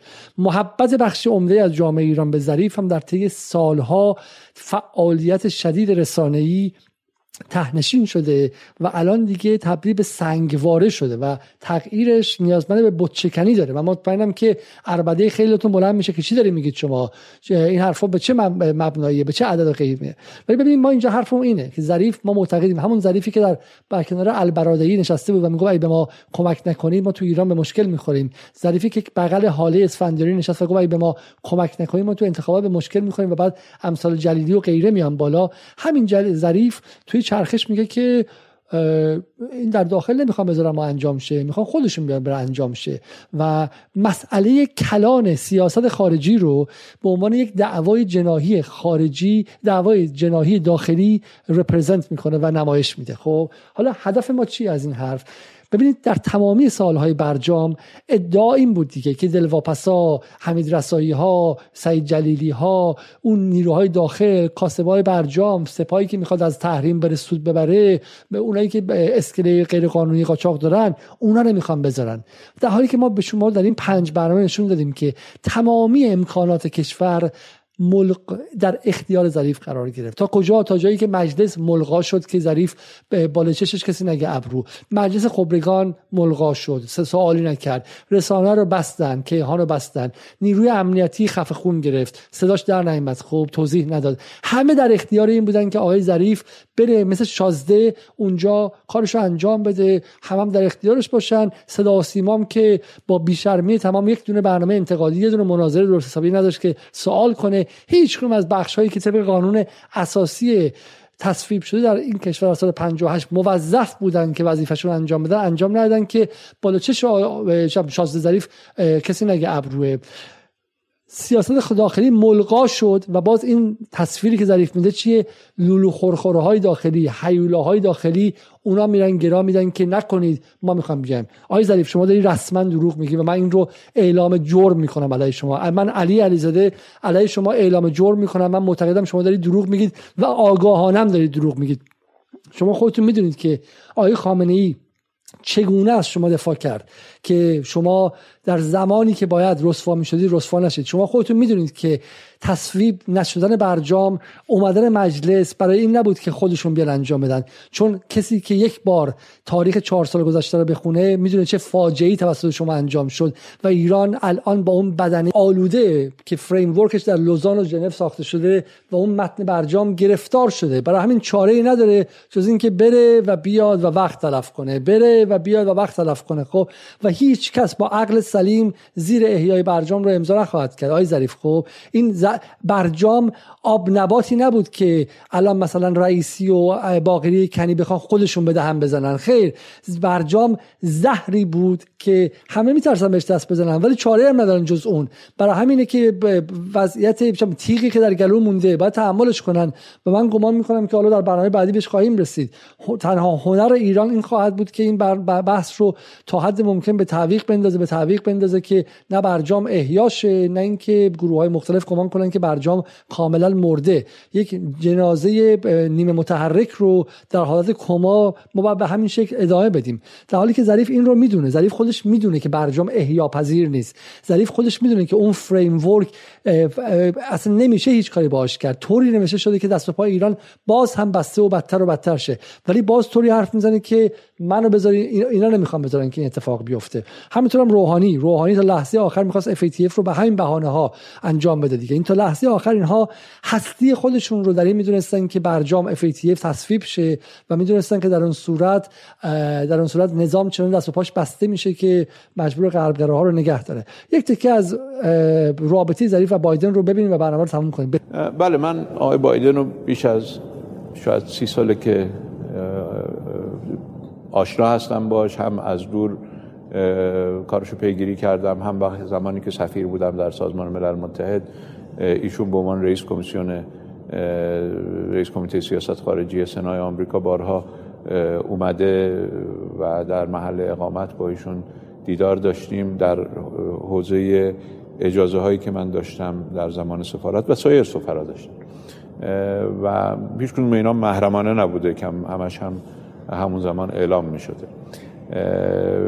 ایشون بالاخره آدم کهنه‌کاریه در سیاست خارجی، تازه وارد نیست به سیاست خارجی. احساس من اینه که ایشون بهتر از آقای ترامپ تحولات بین‌المللی رو درک میکنه و میفهمه که محدودیت‌های آمریکا در این شرایط بین‌المللی چی هست. بعضی اظهاراتی هم که اخیراً ایشون و دیگران داشتن نشون دهنده اینه که اینها میفهمن که یک جانبه گرایی پاسخگوی شرایط کنونی جهان نیست. اینها رو باید در عمل هم دید که چگونه ایشون عمل میکنه. طبیعتاً تصور این است که ایشون روش آقای ترامپ رو قبول نداره، یعنی حوزه تخصصی آقای بایدن بیش از هر چیزی سیاست خارجیه و حوزه اختلاف فکری شخصی آقای بایدن با ترامپ حوزه سیاست خارجی، البته خب اختلاف حزبی و تفکر حزبی و سیاسی داخلی ایشون هم مشخصه با سیاست‌های آقای ترامپ در مورد از بیمه سلامت گرفته تا سایر حوزه‌ها با هم اختلاف نظر دارن، اما در مسائل بین‌المللی هم طبیعتاً اختلاف نظرهایی وجود داره و توقع میره که آقای بایدن سیاست‌های عاقلانه‌تری رو دنبال بکنه، ولی باید باز هم منتظر بمونیم و ببینیم، مخصوصاً با توجه به اینکه این دوران انتقالی دوران پرتنشی هست. خب ببینید این حالا جالب، این خانومی که هستن اینجا و ایشون هم توییت کرده بودن این قسمت و بعدم کل مصاحبه رو، ایشون با این تیترم زده بودن که اولین مصاحبه یا آقای دکتر ظریف بعد از انتخاب بایدن. آقای بایدن انتخاب میشه، بعد انتخابات 2 ماه طول میکشه تا رؤسای جمهور آمریکا 10 هفته تا بیان تو کاخ سفید، یعنی هنوز تو کاخ سفید نیامده بوده. این دوره انتقالی که آقای ظریف میگه همینه. و شما ببینید این تصور، آخه من نمیدونم، مثلا بگیم خام بگیم، ساده اندیشانه بگیم، کسی میگه من 30 سال 40 سال این فرد رو میشناسم، آمریکا رو میشناسم. ببینید من یه جمله میگم به شما آقای علیزاده و مخاطبین عزیز. پریروز آقای راب مالی توی همین کمیته سیاست خارجی سنای آمریکا، ایشون وقتی سوال ازش میشه در مورد فرق تحریم‌های زمان ترامپ و زمان بایدن، شهادت میده اینا دست میذارن روی انجیل و اینا پدرشون در میارن، اینجوری نیست حرف بزنه بره. میگه یک دونه تحریم زمان ترامپ رو روی ایران ور نداشتیم، بیش از 100 تحریم دیگه روی ایران گذاشتیم. این تفاوت آقای بایدن آقای ترامپ در مورد ایران. من اصلا ببینید تصوری که من با یه نفر یه قهوه‌ای خوردم، وقتی مثلا من فلان بودم ایشون سناتور بوده و مثلا ما با هم یه قهوه‌ای خوردیم، خیلی دیگه درکمون الان خوبه، من دیگه میشینیم با هم دیگه و تفاهم میکنیم. یعنی آقای ظریف یه مصاحبه داره بعد از اینکه آقای بایدن وارد کاخ سفید میشه، مثلا 2 ماه بعد از این مصاحبه، 3 ماه بعد از این، میگه آقای بایدن اگر 3 تا دستور اجرایی، نه همه، فقط 3 تا دستور اجرایی زمان بایدن، زمان ترامپو، آقای بایدن اگه 3 تا دستور اجرایی رو ملغا بکنی بر ضد ایران، ما برمیگردیم به برجام، ما مشکلی نداریم، همه بیاین سر تعهداتمون. حتی آقای علیزاده 5 میلیارد دلار ایران از IMF میخواست برای بحران کرونا که ترامپ جلوشو گرفته بود و تمام این آقایون تریتا پارسی و همین باربارا اسلیون و همین که تو آمریکا موافق مذاکرات هستن، اینا بایدن که اومد گفتن آقا این 5 میلیارد رو بده، هم وام بهشون میدی هم وابسته، ما 120 میلیارد پولمون بلوکه شده. گزارش اخیر این گزارشگر حقوق بشر سازمان ملل که اومده بود ایران، 120 میلیارد پول ایران بلوکه شده. آقای روحانی درخواست 5 میلیارد دلار پول وام بگیر از IMF داده بوده تو دوره سخت کرونا که مردم دارن یکی بعد از دیگری میمیرن و میافتن و کشته میشن که بتونن خودمون 120 میلیاردمون خارجه، اما میگه 5 میلیارد بده با اون شرایطی که IMF میذاره. حالا مهم نیست، اینا اومده بودن میگفتن آقای بایدن تو حداقل اینو بهشون بده، نشون بده که مثلا داری یه لطفی بهشون میکنی. حتی با 1 پنی، با 1 سنت کمک در زمان کرونا موافقت نمیکنن.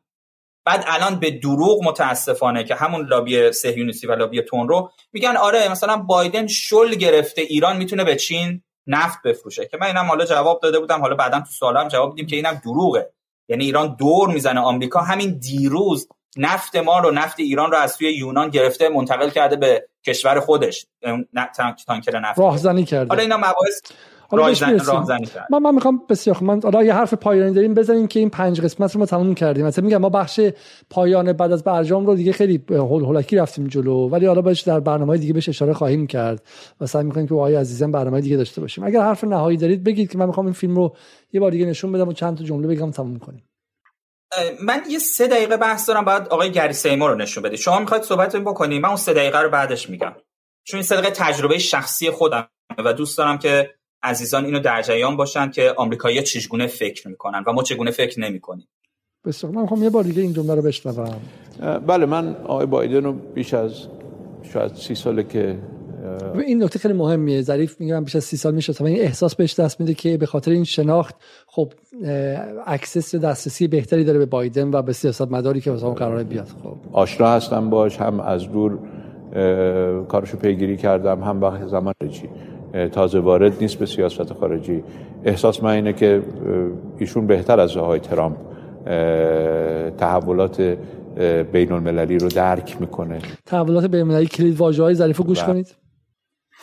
میفهمه که محدودیت‌های آمریکا در این شرایط بین‌المللی چی هست. بعضی اظهاراتی هم که اخیراً ایشون و دیگران داشتن نشون دهنده اینه که اینها میفهمن که یک جانبه گرایی پاسخگوی شرایط کنونی جهان نیست. خب ببینید ظریفشون میگم خودشو ایدئالیست میدونه، معتقده که نهادهای بین‌المللی که شکل گرفته مثل سازمان ملل، مثل IMF، مثل WTO، مثل همین قرارداد برجام، قراردادها و غیره، اینها نشانه اینه که آقا آمریکا داره تم میده به چیزی خارج از یک جانبه گرایی. یک جانبه گرایی یا یونیلاترالیسم یا همون در واقع نظم برآمده از تک قطبیگری الان دیگه نیستش و آمریکا هم داره بازی میکنه غیره. ببین از زمانی که بایدن اومده چه کرده؟ بایدن تمام تحریم‌های ترامپ رو تا حالا نگه داشته، حداقل زمانی که ظریف و روحانی بودن که خیلی بیشتر بود. حالا الان یه خورده عقب اومده و یه خورده کوتاه اومده، چون مجلس ایران بلافاصله اومد و یه خورده باز برگشتن به قنی سازی و اگه همین قنی سازی نبود بایدن از ترامپ هم سختگیران‌تر بود. سپاه رو هم که اصلا از لیست در نیاورده. بگذاریم که خود تحریم کردن سپاه و لیست تروریستی گذاشتن سپاه عملاً معادل همه تحریم‌های قبل از آقای ظریف ضربه زد به ایران. یعنی ظریف و روحانی دو بار به ایران ضربه زدن، یک هسته ایران رو دادن، تحریم‌های ایران برگشت و سپاه که سپاه هم رفت تو لیست تحریم‌ها. سپاه رفتن تو لیست تحریم‌ها چه اهمیتی داره؟ میلیون‌ها نفر از بچه‌های این کشور سربازیشون اونجا رفتن و از منظر دولت آمریکا همشون معادل بغدادی و ابوبکر بغدادی و بن لادن و غیره تروریست محسوب میشن. تک تک این مغازه، این کارگاه‌های 5 نفره که تو ایران با سپاه کار میکنن، قطعات میسازن، همشون تروریستی محسوب میشن.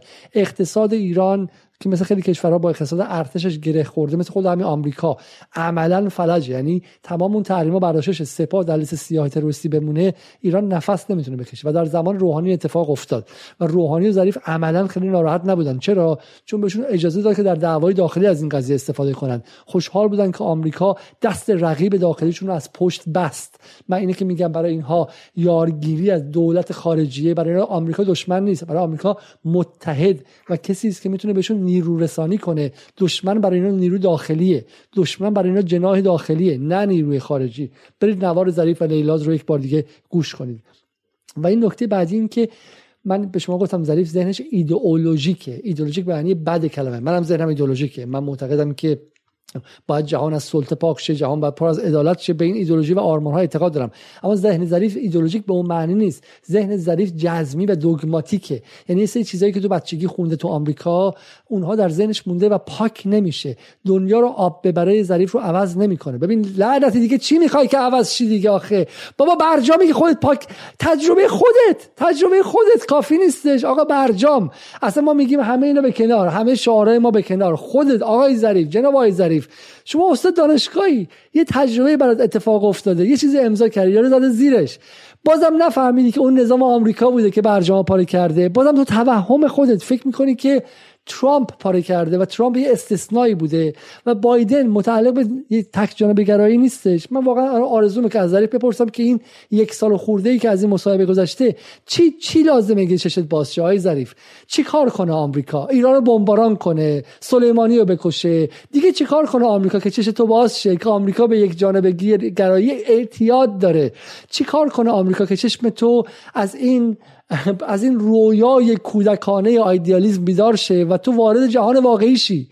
شما در دوره جنینی داری زندگی میکنی، هنوز وارد جهان واقعی نشدی آقای ظریف. و این ترسناکه. این میزان انکار ظریف حتی پس از ترومای برجام، حتی پس از شکست برجام باور نکردنی است. خب این مثل عاشقی است که طرف رفته ولش کرده، از بین برده، ازدواج باش نکرده ولی میشم مهریه‌شو به اجرا گذاشته، چه میدونم همه چیزم گرفته فلان کرده و این میگه نه درست میشه، این برمیگرده. در انکار باقی مونده، در مرحله انکار، مرحله سرکوب واقعیت و یک ابزار ابزار روانی ترسناکه و من از ظریف اینجا میترسم. فکر می‌کنم که ظریف اینجا دیگه واقعا بحث خیانت و اینها نیستش، واقعا بحث روانپریشی است، بحث روانکاوانه است. ظریف در انکار خیلی جدی واقعیت در اینجا نمیپذیره که اتفاقی ظریف در اون 4 سال نمیپذیره که اگر ترامپ برجام رو پاره کرد، اما بخش عمده‌ای از حزب دموکرات هم براش دست دادن و بلند شدن، بخش عمده‌ای از اتاق فکری آمریکا براش دست دادن، بخش عمده‌ای از بدنه قدرت آمریکا براش دست داد و ظریف، اوباما، ترامپ و بایدن دوی امدادی بود، هر کدومشون این تیکه رو گرفتن تا اینجا آوردن دست اون یکی تحویل دادن، اینها مقابله هم نبودن و ظریف نمیگیره. یعنی من موندم، این آدم اصلا آمریکا رو نمیفهمه، اصلا سیستم آمریکا رو نمیشناسه، اصلا نمیفهمه که در آمریکا مکانیزم قدرت درون حزبی و مکانیزم قدرت دو حزبی چیست، نمیفهمه که چیزی مثل CFR که اینا با هم دیگه کنار هم قرار میگیرن، CFR بود که از پاره شدن برجام در حدی خوشحال شد. خب نمیفهمه که هدف برجام در نهایت مهار ایران و خنثی‌سازی ایران بود، پاره کردن برجام هم بخشی از اینها بود و من اینجا واقعا تأسف برانگیزه، این واقعا ترسناک و تأسف برانگیزه که حتی تجربه پاره کردن برجام به علاوه ورود سپاه به لیست تروریستی، به علاوه مسائل دیگه، ظریف رو از خواب دوگماتیکش و از خواب جزمیش و از توهمش و از این چی میگن توهم دیگه، دیلوژن، واقعا بیدار نکرد.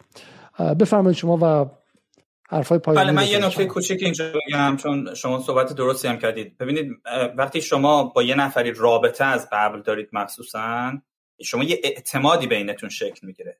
خب اتفاقا اگه من بودم آقای بایدن میومد، آقای در واقع ظریف رو وزارت خارجه برمی داشتم، یه نفری رو میذاشتم که هیچ آشنایی با آقای بایدن نداشته باشه و بره دوباره صاف بخواد از منافع ملی دفاع کنه. و البته این نکته رو باید بگیم که توی 4-5 ماه آخر دولت آقای روحانی واقعا نقشه که قبلا هم ساعت جلسه پیش هم صحبت کردیم، نقش شورای امنیت ملی رو بیشتر کردن و اجازه ندادن دولت روحانی هر کاری دلش میخواد دیگه تو اون 4-5 ماه آخر بکنه.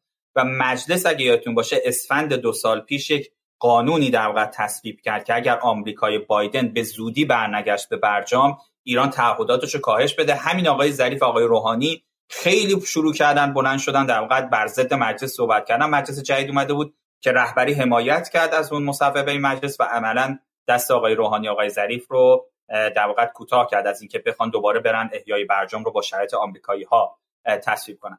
اما چون هم خسته هستیم، دوستانم خیلی ها در واقع چت میزنن، اگر شما امکان داشته باشه اون صفحه‌ای که تو دانشگاه هاروارد هست و آقای گری سیمور نشون میده بیارید، من در واقع یک خاطره شخصی بگم و بحث رو تموم کنیم. همونطور که گفتید خیلی از مباحث موند ولی مباحث گسترده هست. ما وقت اون محدود، مسائل جدید جهانی و مسائل مهمی پیش اومده، باید به اونها هم در جلسات آینده برنامه آقای علیزاده برسیم.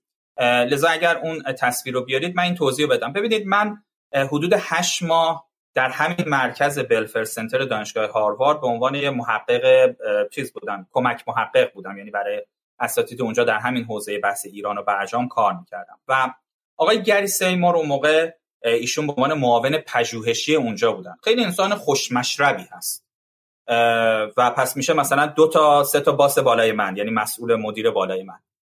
انسان خوشمشربی هست، انسان بسیار متخصص هست، بسیار انسان کارآموزی هست، البته موضع تندی هم نسبت به ایران داره و گفتیم جزء اون یونایتد اگینست نوکلیر ایران بود و جزء اونها بود، بعد کنار کشید و اینها. من یه سوال اول میکنم که تو این برنامه باشه، از آقای ظریف پرسیده بشه، در آینده تو ذهن دوستان باشه و یه خاطره میگم که خیلی اصلا اونجا من دگرگون کرد. یکی این که وقتی برجام اجرا میشه توی دی سال 94، همون اوایل یه دفعه یه سوال مطرح میشه، میگن یوترن که رو ایران بست. از یوترن یعنی چی؟ یعنی ما نمیتونستیم مبادله دلاری بکنیم، بانکای ما، بانک مرکزی ما و بانکای دیگه مبادله دلاری نمیتونستن بکنن. توضیح این که سفرای کره جنوبی که سفیر کره جنوبی که می‌خواست بیاد ایران تو چمدون دلار می‌ذاشت که بیاد پول کارمنداشو بده. من یه توضیح بدم، شما از ایران، از اندونزی بخوای $100 برنج بخری از تایلند، باید این $100 بره توی بانک آمریکایی، سلام علیک کنه برگرده. تو اون برنامه با درباره دلار زدایی صحبت کردیم، سلام علیک کنه برگرده و بره وارد تایلند شه. اندونزی تایلند نمیتونن مستقیما با هم رابطه بانکی داشته باشن، بانک ها همشون از تو کت خدا بره رد شه. به این میگن یوترن دلاری. و برجام یوترن رو باز نکرد، یعنی عملا ایران در نظام بانکی جهانی وجود نداره، ایران هنوز باید چمدونی زندگی کنه. بفرمایید. آره، بعد مثلا آقای کیروشو که می‌خواستش حقوقشو فدراسیون فوتبال بریزه، با چمدون می‌بردن دبی، می‌ریختن به حسابش دبی. خب بعد اینجا این سوال شد، یه دفعه همه چیز شدن و از وزیر خارجه آقای عراقچی، وزارت خارجه آقای عراقچی یا خود آقای ظریف اومدن گفتن که ما اصلا به دلار نمی‌خوایم مبادله کنیم، ما به یورو می‌خواستیم مبادله کنیم. سوئیفت رو باز کردیم، سوئیفت مبادله یورو، که البته اونم یکی دو تا بانک ترکیه و یه بانک خیلی کوچیک اتریش، خیلی محدود اینا کار یورو میکردن. یعنی شما خرید از کره جنوبی، ژاپن اینا میکردی، بعد اون پول دلاری میرفتش یورو، سه تا تبدیل میخورد تا برسه اروپا دوباره تبدیل میخورد میومد ایران. حالا از این بگذریم، خیلی اندک این مبادله بود، ولی یوترن اتفاق نیفتاد. توی کلاب هاست همین شاید چند ماه پیش بود، توی گروهی بحث یوترن شد. من فکر می‌کردم این از اون جاهایی که این آقای علی واعظ که مال گروه بین‌الملل بحران ما بعداً باید درمش بیشتر صحبت کنیم، این مثلا سر آقای ظریف و شیر مالیده سر این قضیه. آقای علی واعظ اومد گفت آقا به پیر به پیغمبر، حالا با این لهجه من، ما با آقای ظریف جلسه داشتیم، چندین بار من با آقای ظریف گفتم شما باید یوترن رو توی متن برجام بیارید حلش بکنید، به مشکل برمیخورید. بعد از آقای علی واعظ یه نفر اومد از اتاق بازرگانی ایران اومد گفت ما توی این دوران مذاکرات برجام چندین جلسه داشتیم، 50 تا از این بازرگانای بزرگ می اومدیم تو وزارت خارجه، آقای عراقچی، یه بارم خود آقای ظریف صحبت می‌کردیم، همه میگفتیم آقا این یوترن رو باید حل کنید، ما مشکل داریم، مشکل پیدا می‌کنیم. اینا هم میگفتن حالا ببینیم چی میشه باشه و فلان. اینا این یوترن حل نمیشه. میدونید کی میفهمیم ما؟ بعد از اینکه برجام ایمپلیمنتیشن دی میشه، همون دی چیز، خب یه رفع همه میگن آقا هیچ کاری نمیتونیم بکنیم که، یعنی روز اجرایی برجام همه میگن آقا هیچ کاری نمیتونیم بکنیم، همه دوباره گیر افتادیم. بعد نکتهش اینه، اونجا بحث روح برجام و اینا پیش میاد. من یه روز دقیقاً بهمن یا اسفند همین سال بود، یه کنفرانسی بود توی هاروارد در مورد همین بحث برجام. من بعد از جلسه رفتم با همین آقای گری سیمور صحبت کردم، گفتم که ببینید ایران داره میگه اینجوری و میگه روح برجام و میگه یوترن و ایران اینا، یوترنمون حل نشده، ما نمیتونیم مبادله کنیم. آقای گری سیمور حرف جالبی به من زد، گفت ببین یوسف، من الان آفیشیال نیستم، من الان مسئول رسمی نیستم، از من مشاوره میخوان ولی من مسئول رسمی نیستم. اگر آقای جان کری بیاد از من مشاوره بخواد، بگه مثلا در این مورد نظرت چیه، من میگم شما در صورتی پرونده یوترن رو میز بذارید که ایران پرونده موشکیش رو میز بذاره. اصلا من یه لحظه اینجوری شدم، بعد گفتم چی؟ بعد گفتش اینه دیگه، ببینید آمریکایی‌ها سناریو داشتن، کارتای بازیشون رو نگه داشته بودن، دونه دونه این کارتایی که زیر میز قایم کرده بودن، حالا به هر دلیلی که میگم سوال بعد از آقای ظریف اینو پرسیده بشه، اینا رو گذاشته بود. از اون ور میگفت تو میخوای موشکی تو باید بیاری، منطقه تو بیار، یمن تو بیار، سوریه تو بیار، حالا من یه امتیاز دیگه بهت میدم. حالا دوزه اون امتیازه هم دوباره میره تو اون بحثای قانون داخلی آمریکا که واقعا آزاد میشه نمیشه، اینا که شما با آقای براتینام صحبت در مورد اون تحریم‌ها زیاد کردیم، دوستان باید برن ببینن. یعنی من میخوام بگم که چقدر ما، من دیگه تموم کردم، چقدر ما ساده انگار بودیم و چقدر حریف ما با دقت و با برنامه از قبل اومده بود توی مذاکره و برای بعدش در واقع برنامه داشت. آخه زمین بازی زمینه که طرف ساخته، مثل این شما از بچه چه میدونم زمین خاکی رو بیارید توی استادیوم آرسنال خود آرسنالیا ساختن برای خودشون. بازی یوترن دلاری، بازی اقتصاد جهانی، بازی که آمریکایی‌ها ساختن، قوانینش ساختن، بهش مسلطن، به فراز و نشیب‌هاش، به چم تپه و دره‌هاش، به کوچکترین سوراخ‌هایی که توش هست و میدونن که این بازی چجوری انجام بدن. برای همین که ما توقعمون این بود کسی که اونجا میشینه به این چیزا مسلط باشه و نبود. فقط دقت کنید این رو، در زمانی که یوترن گندش در اومد که اصلا حواست نبوده و آقای ظریف گفت اوپس یوترن یادم رفتش، در حالی که یادم رفته چیه؟ اون طرف اگه می‌خواستیم بعد می‌رفت یه سال دیگه باش مذاکره می‌کرد، قبول نمی‌کرد. اون یادش نرفته بود که یوترن رو بذاره، نمی‌خواست بده. خب اون یادش نرفته بود که لیفت رو بذاره، ساسپنشن رو گذاشته بود. نه، اون محاسبه کرده بود، با تیم چند ده نفره و چند صد نفره از مذاکره کننده ها اومده بود. شما با 4 تا آدم رفته بودی اونجا، 4 نفری که اغلبشون هم میدونم مسئله داشتن و غیره. حالا بهش میرسیم. بحث من جمله آخرم اینه، وقتی که ما میخوام ببین، ما هدفمون زدن ظریف نیستش. اصلا من شخصا از اینکه ظریف الان دستگیر شه و محاکمه شه و وایس تو تلویزیون ازش صحبت شه خیلی خیلی خوشحالم، اگرچه نه در ایران ها. صدا و سیمای ایران که یه چه میدونم بحث متروپول رو نشون نمیده، صدا و سیمای صالح و به شکلی درست نیست که الان بخواد ظریف رو محاکمه کنه، اصلا ابزارش تو ایران نیست. و در یک دولت آرمانی، در یک ایران آرمانی که چه میدونم افراد در برابر قدرتی که دارن مسئولیت پذیر میشن، ظریف باید بیاد محاکمه شه مثل آدمایی که تاریخ خوب خوندن، به جزئیات برجام و جلسات خصوصیش هم آگاهن، بیان بشینن سوال کنن ازش، سوال جواب کنن تا اینکه معلوم شه چیه. مثل همون صحنه‌ای که توی سنا و کنگره آمریکا دیدیم. ولی میخوام اینو به شما بگم که ما حداقل این عذرخواهی رو، فرهنگ عذرخواهی تو ایران جا بندازیم، خیلی جای بالا رفتیم. ظریف بعد از اینکه معلوم میشه در دی 94 ایمپلمنتیشن انجام میشه، برجام عملی میشه، در اسفند گندش در میاد که $1 نمیتونن جابجا کنن. همین کسی که در واقع جزو تیم نویسنده برجام بود، در لندن سفیر بود، خودش با چمدون اینور اونور پول میکرد، کارمندا رو و پول تمیز خدمتکار سفارت ایران در اونجا رو بده. و وقتی فهمیدن که خرابکاری کردن، چیکار کردن؟ اینو فقط دقت کنید. اومدن عذرخواهی کنن، اومدن بگن ببخشید ما ریزکاری هایی در برجام بود که ندیده بودیم. نه، اولا که امیدوار موندن. بعدم آقای ظریف اومد گفت که اینستکس و اروپا کاری خواهد کرد که تو این برنامه نشد نشون بدیم، با یه دروغ دیگه پر کرد. ولی مهمترینش این بود، بدنه رسانه‌ایشون رو انداختن به جون مردم ایران که مردم ایران بگن که سپاه پاسداران موشک هوا کرده و این روح برجام رو خراب کرده، ایران در منطقه شیطنت کرده و این روح برجام رو خراب کرده، مقصر ماییم. و این خیلی چیز ترسناکیه. شما ممکنه خرابکاری کنی. من تو این برنامه جدال 10 تا حرف زدم که درست نبوده، غلط بوده. همین الان می‌خواستم توضیح بدم که ذهن دوگماتیک چیه.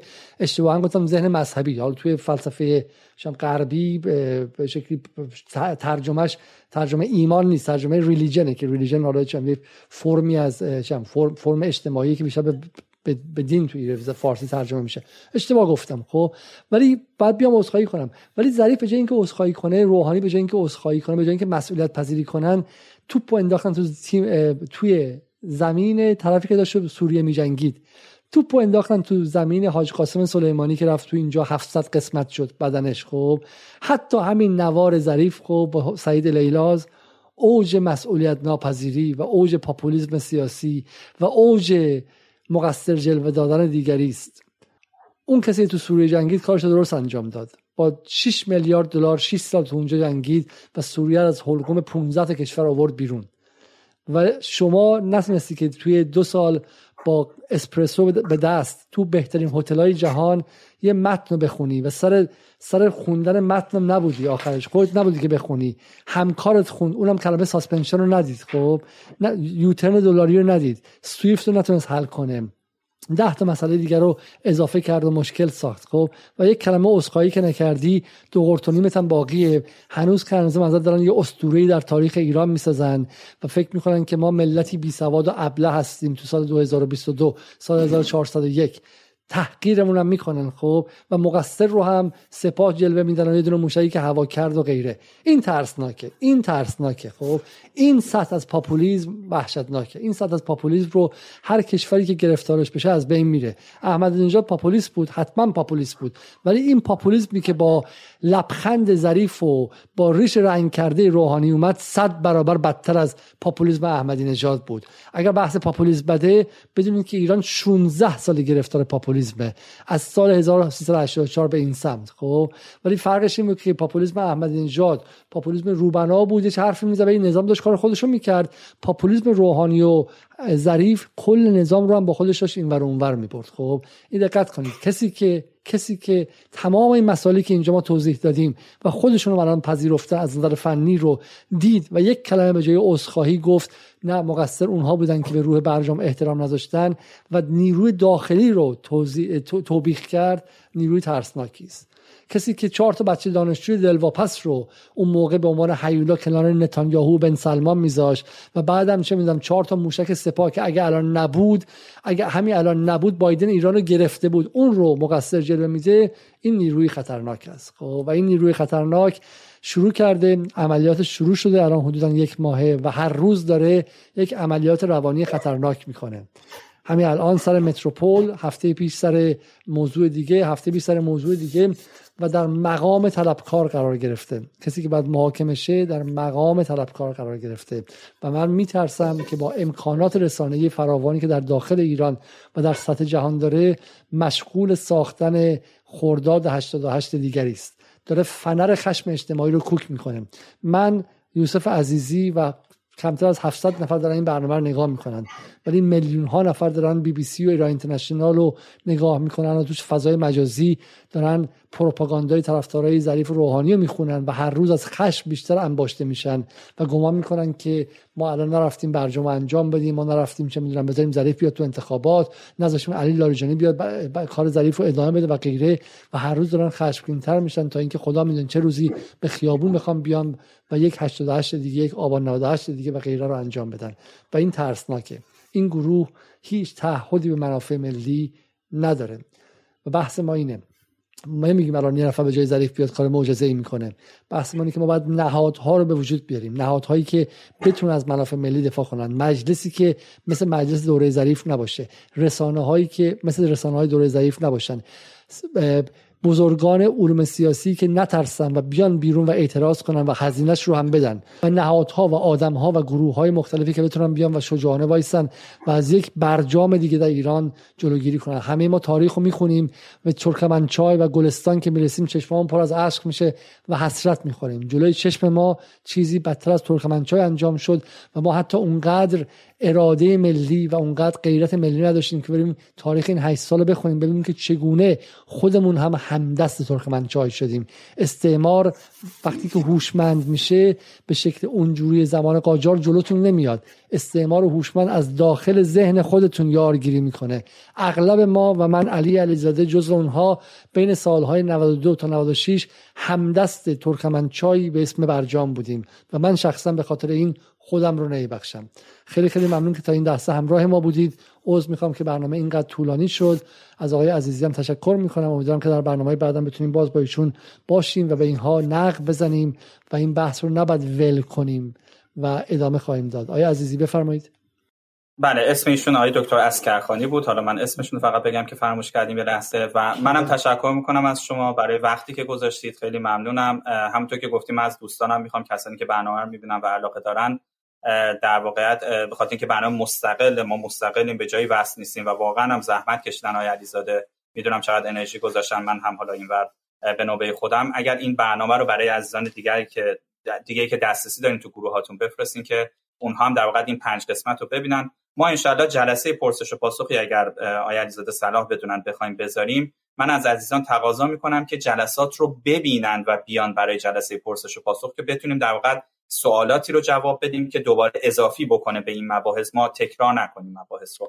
من بازم ازتون تشکر میکنم برای این هر وقتی که از این هفته چهارشنبه ها ساعت 10 شب تو وقت تهران در کلاب هاوس خواهیم بود و به صورت هفتگی و منظم از 10 شب تا 1 صبح کلاب هاوس جدال رو خواهیم داشت و در اونجا شما میتونید بیاید سوالات خودتون رو بپرسید و یک از این چهارشنبه ها رو اختصاص خواهیم داد به این پرسش و پاسخ با آقای عزیزی درباره مسئله برجام یا شاید یک روز دیگه ای باشه. آدرس کلاب هاوس رو من پایین در کامنت ها خواهم نوشت. سعی می‌کنیم که تقویم هفتگی رو هم داشته باشیم. یک بار دیگه تقاضا می‌کنم که اگر میتونید حتما به پترون ما بپیوندید و قبل از رفتن هم حتما برنامه رو لایک کنید که این کمترین کمک شما به ما و جداله. تا برنامه دیگر و شب دیگر با شما خداحافظی می‌کنم. خداحافظ.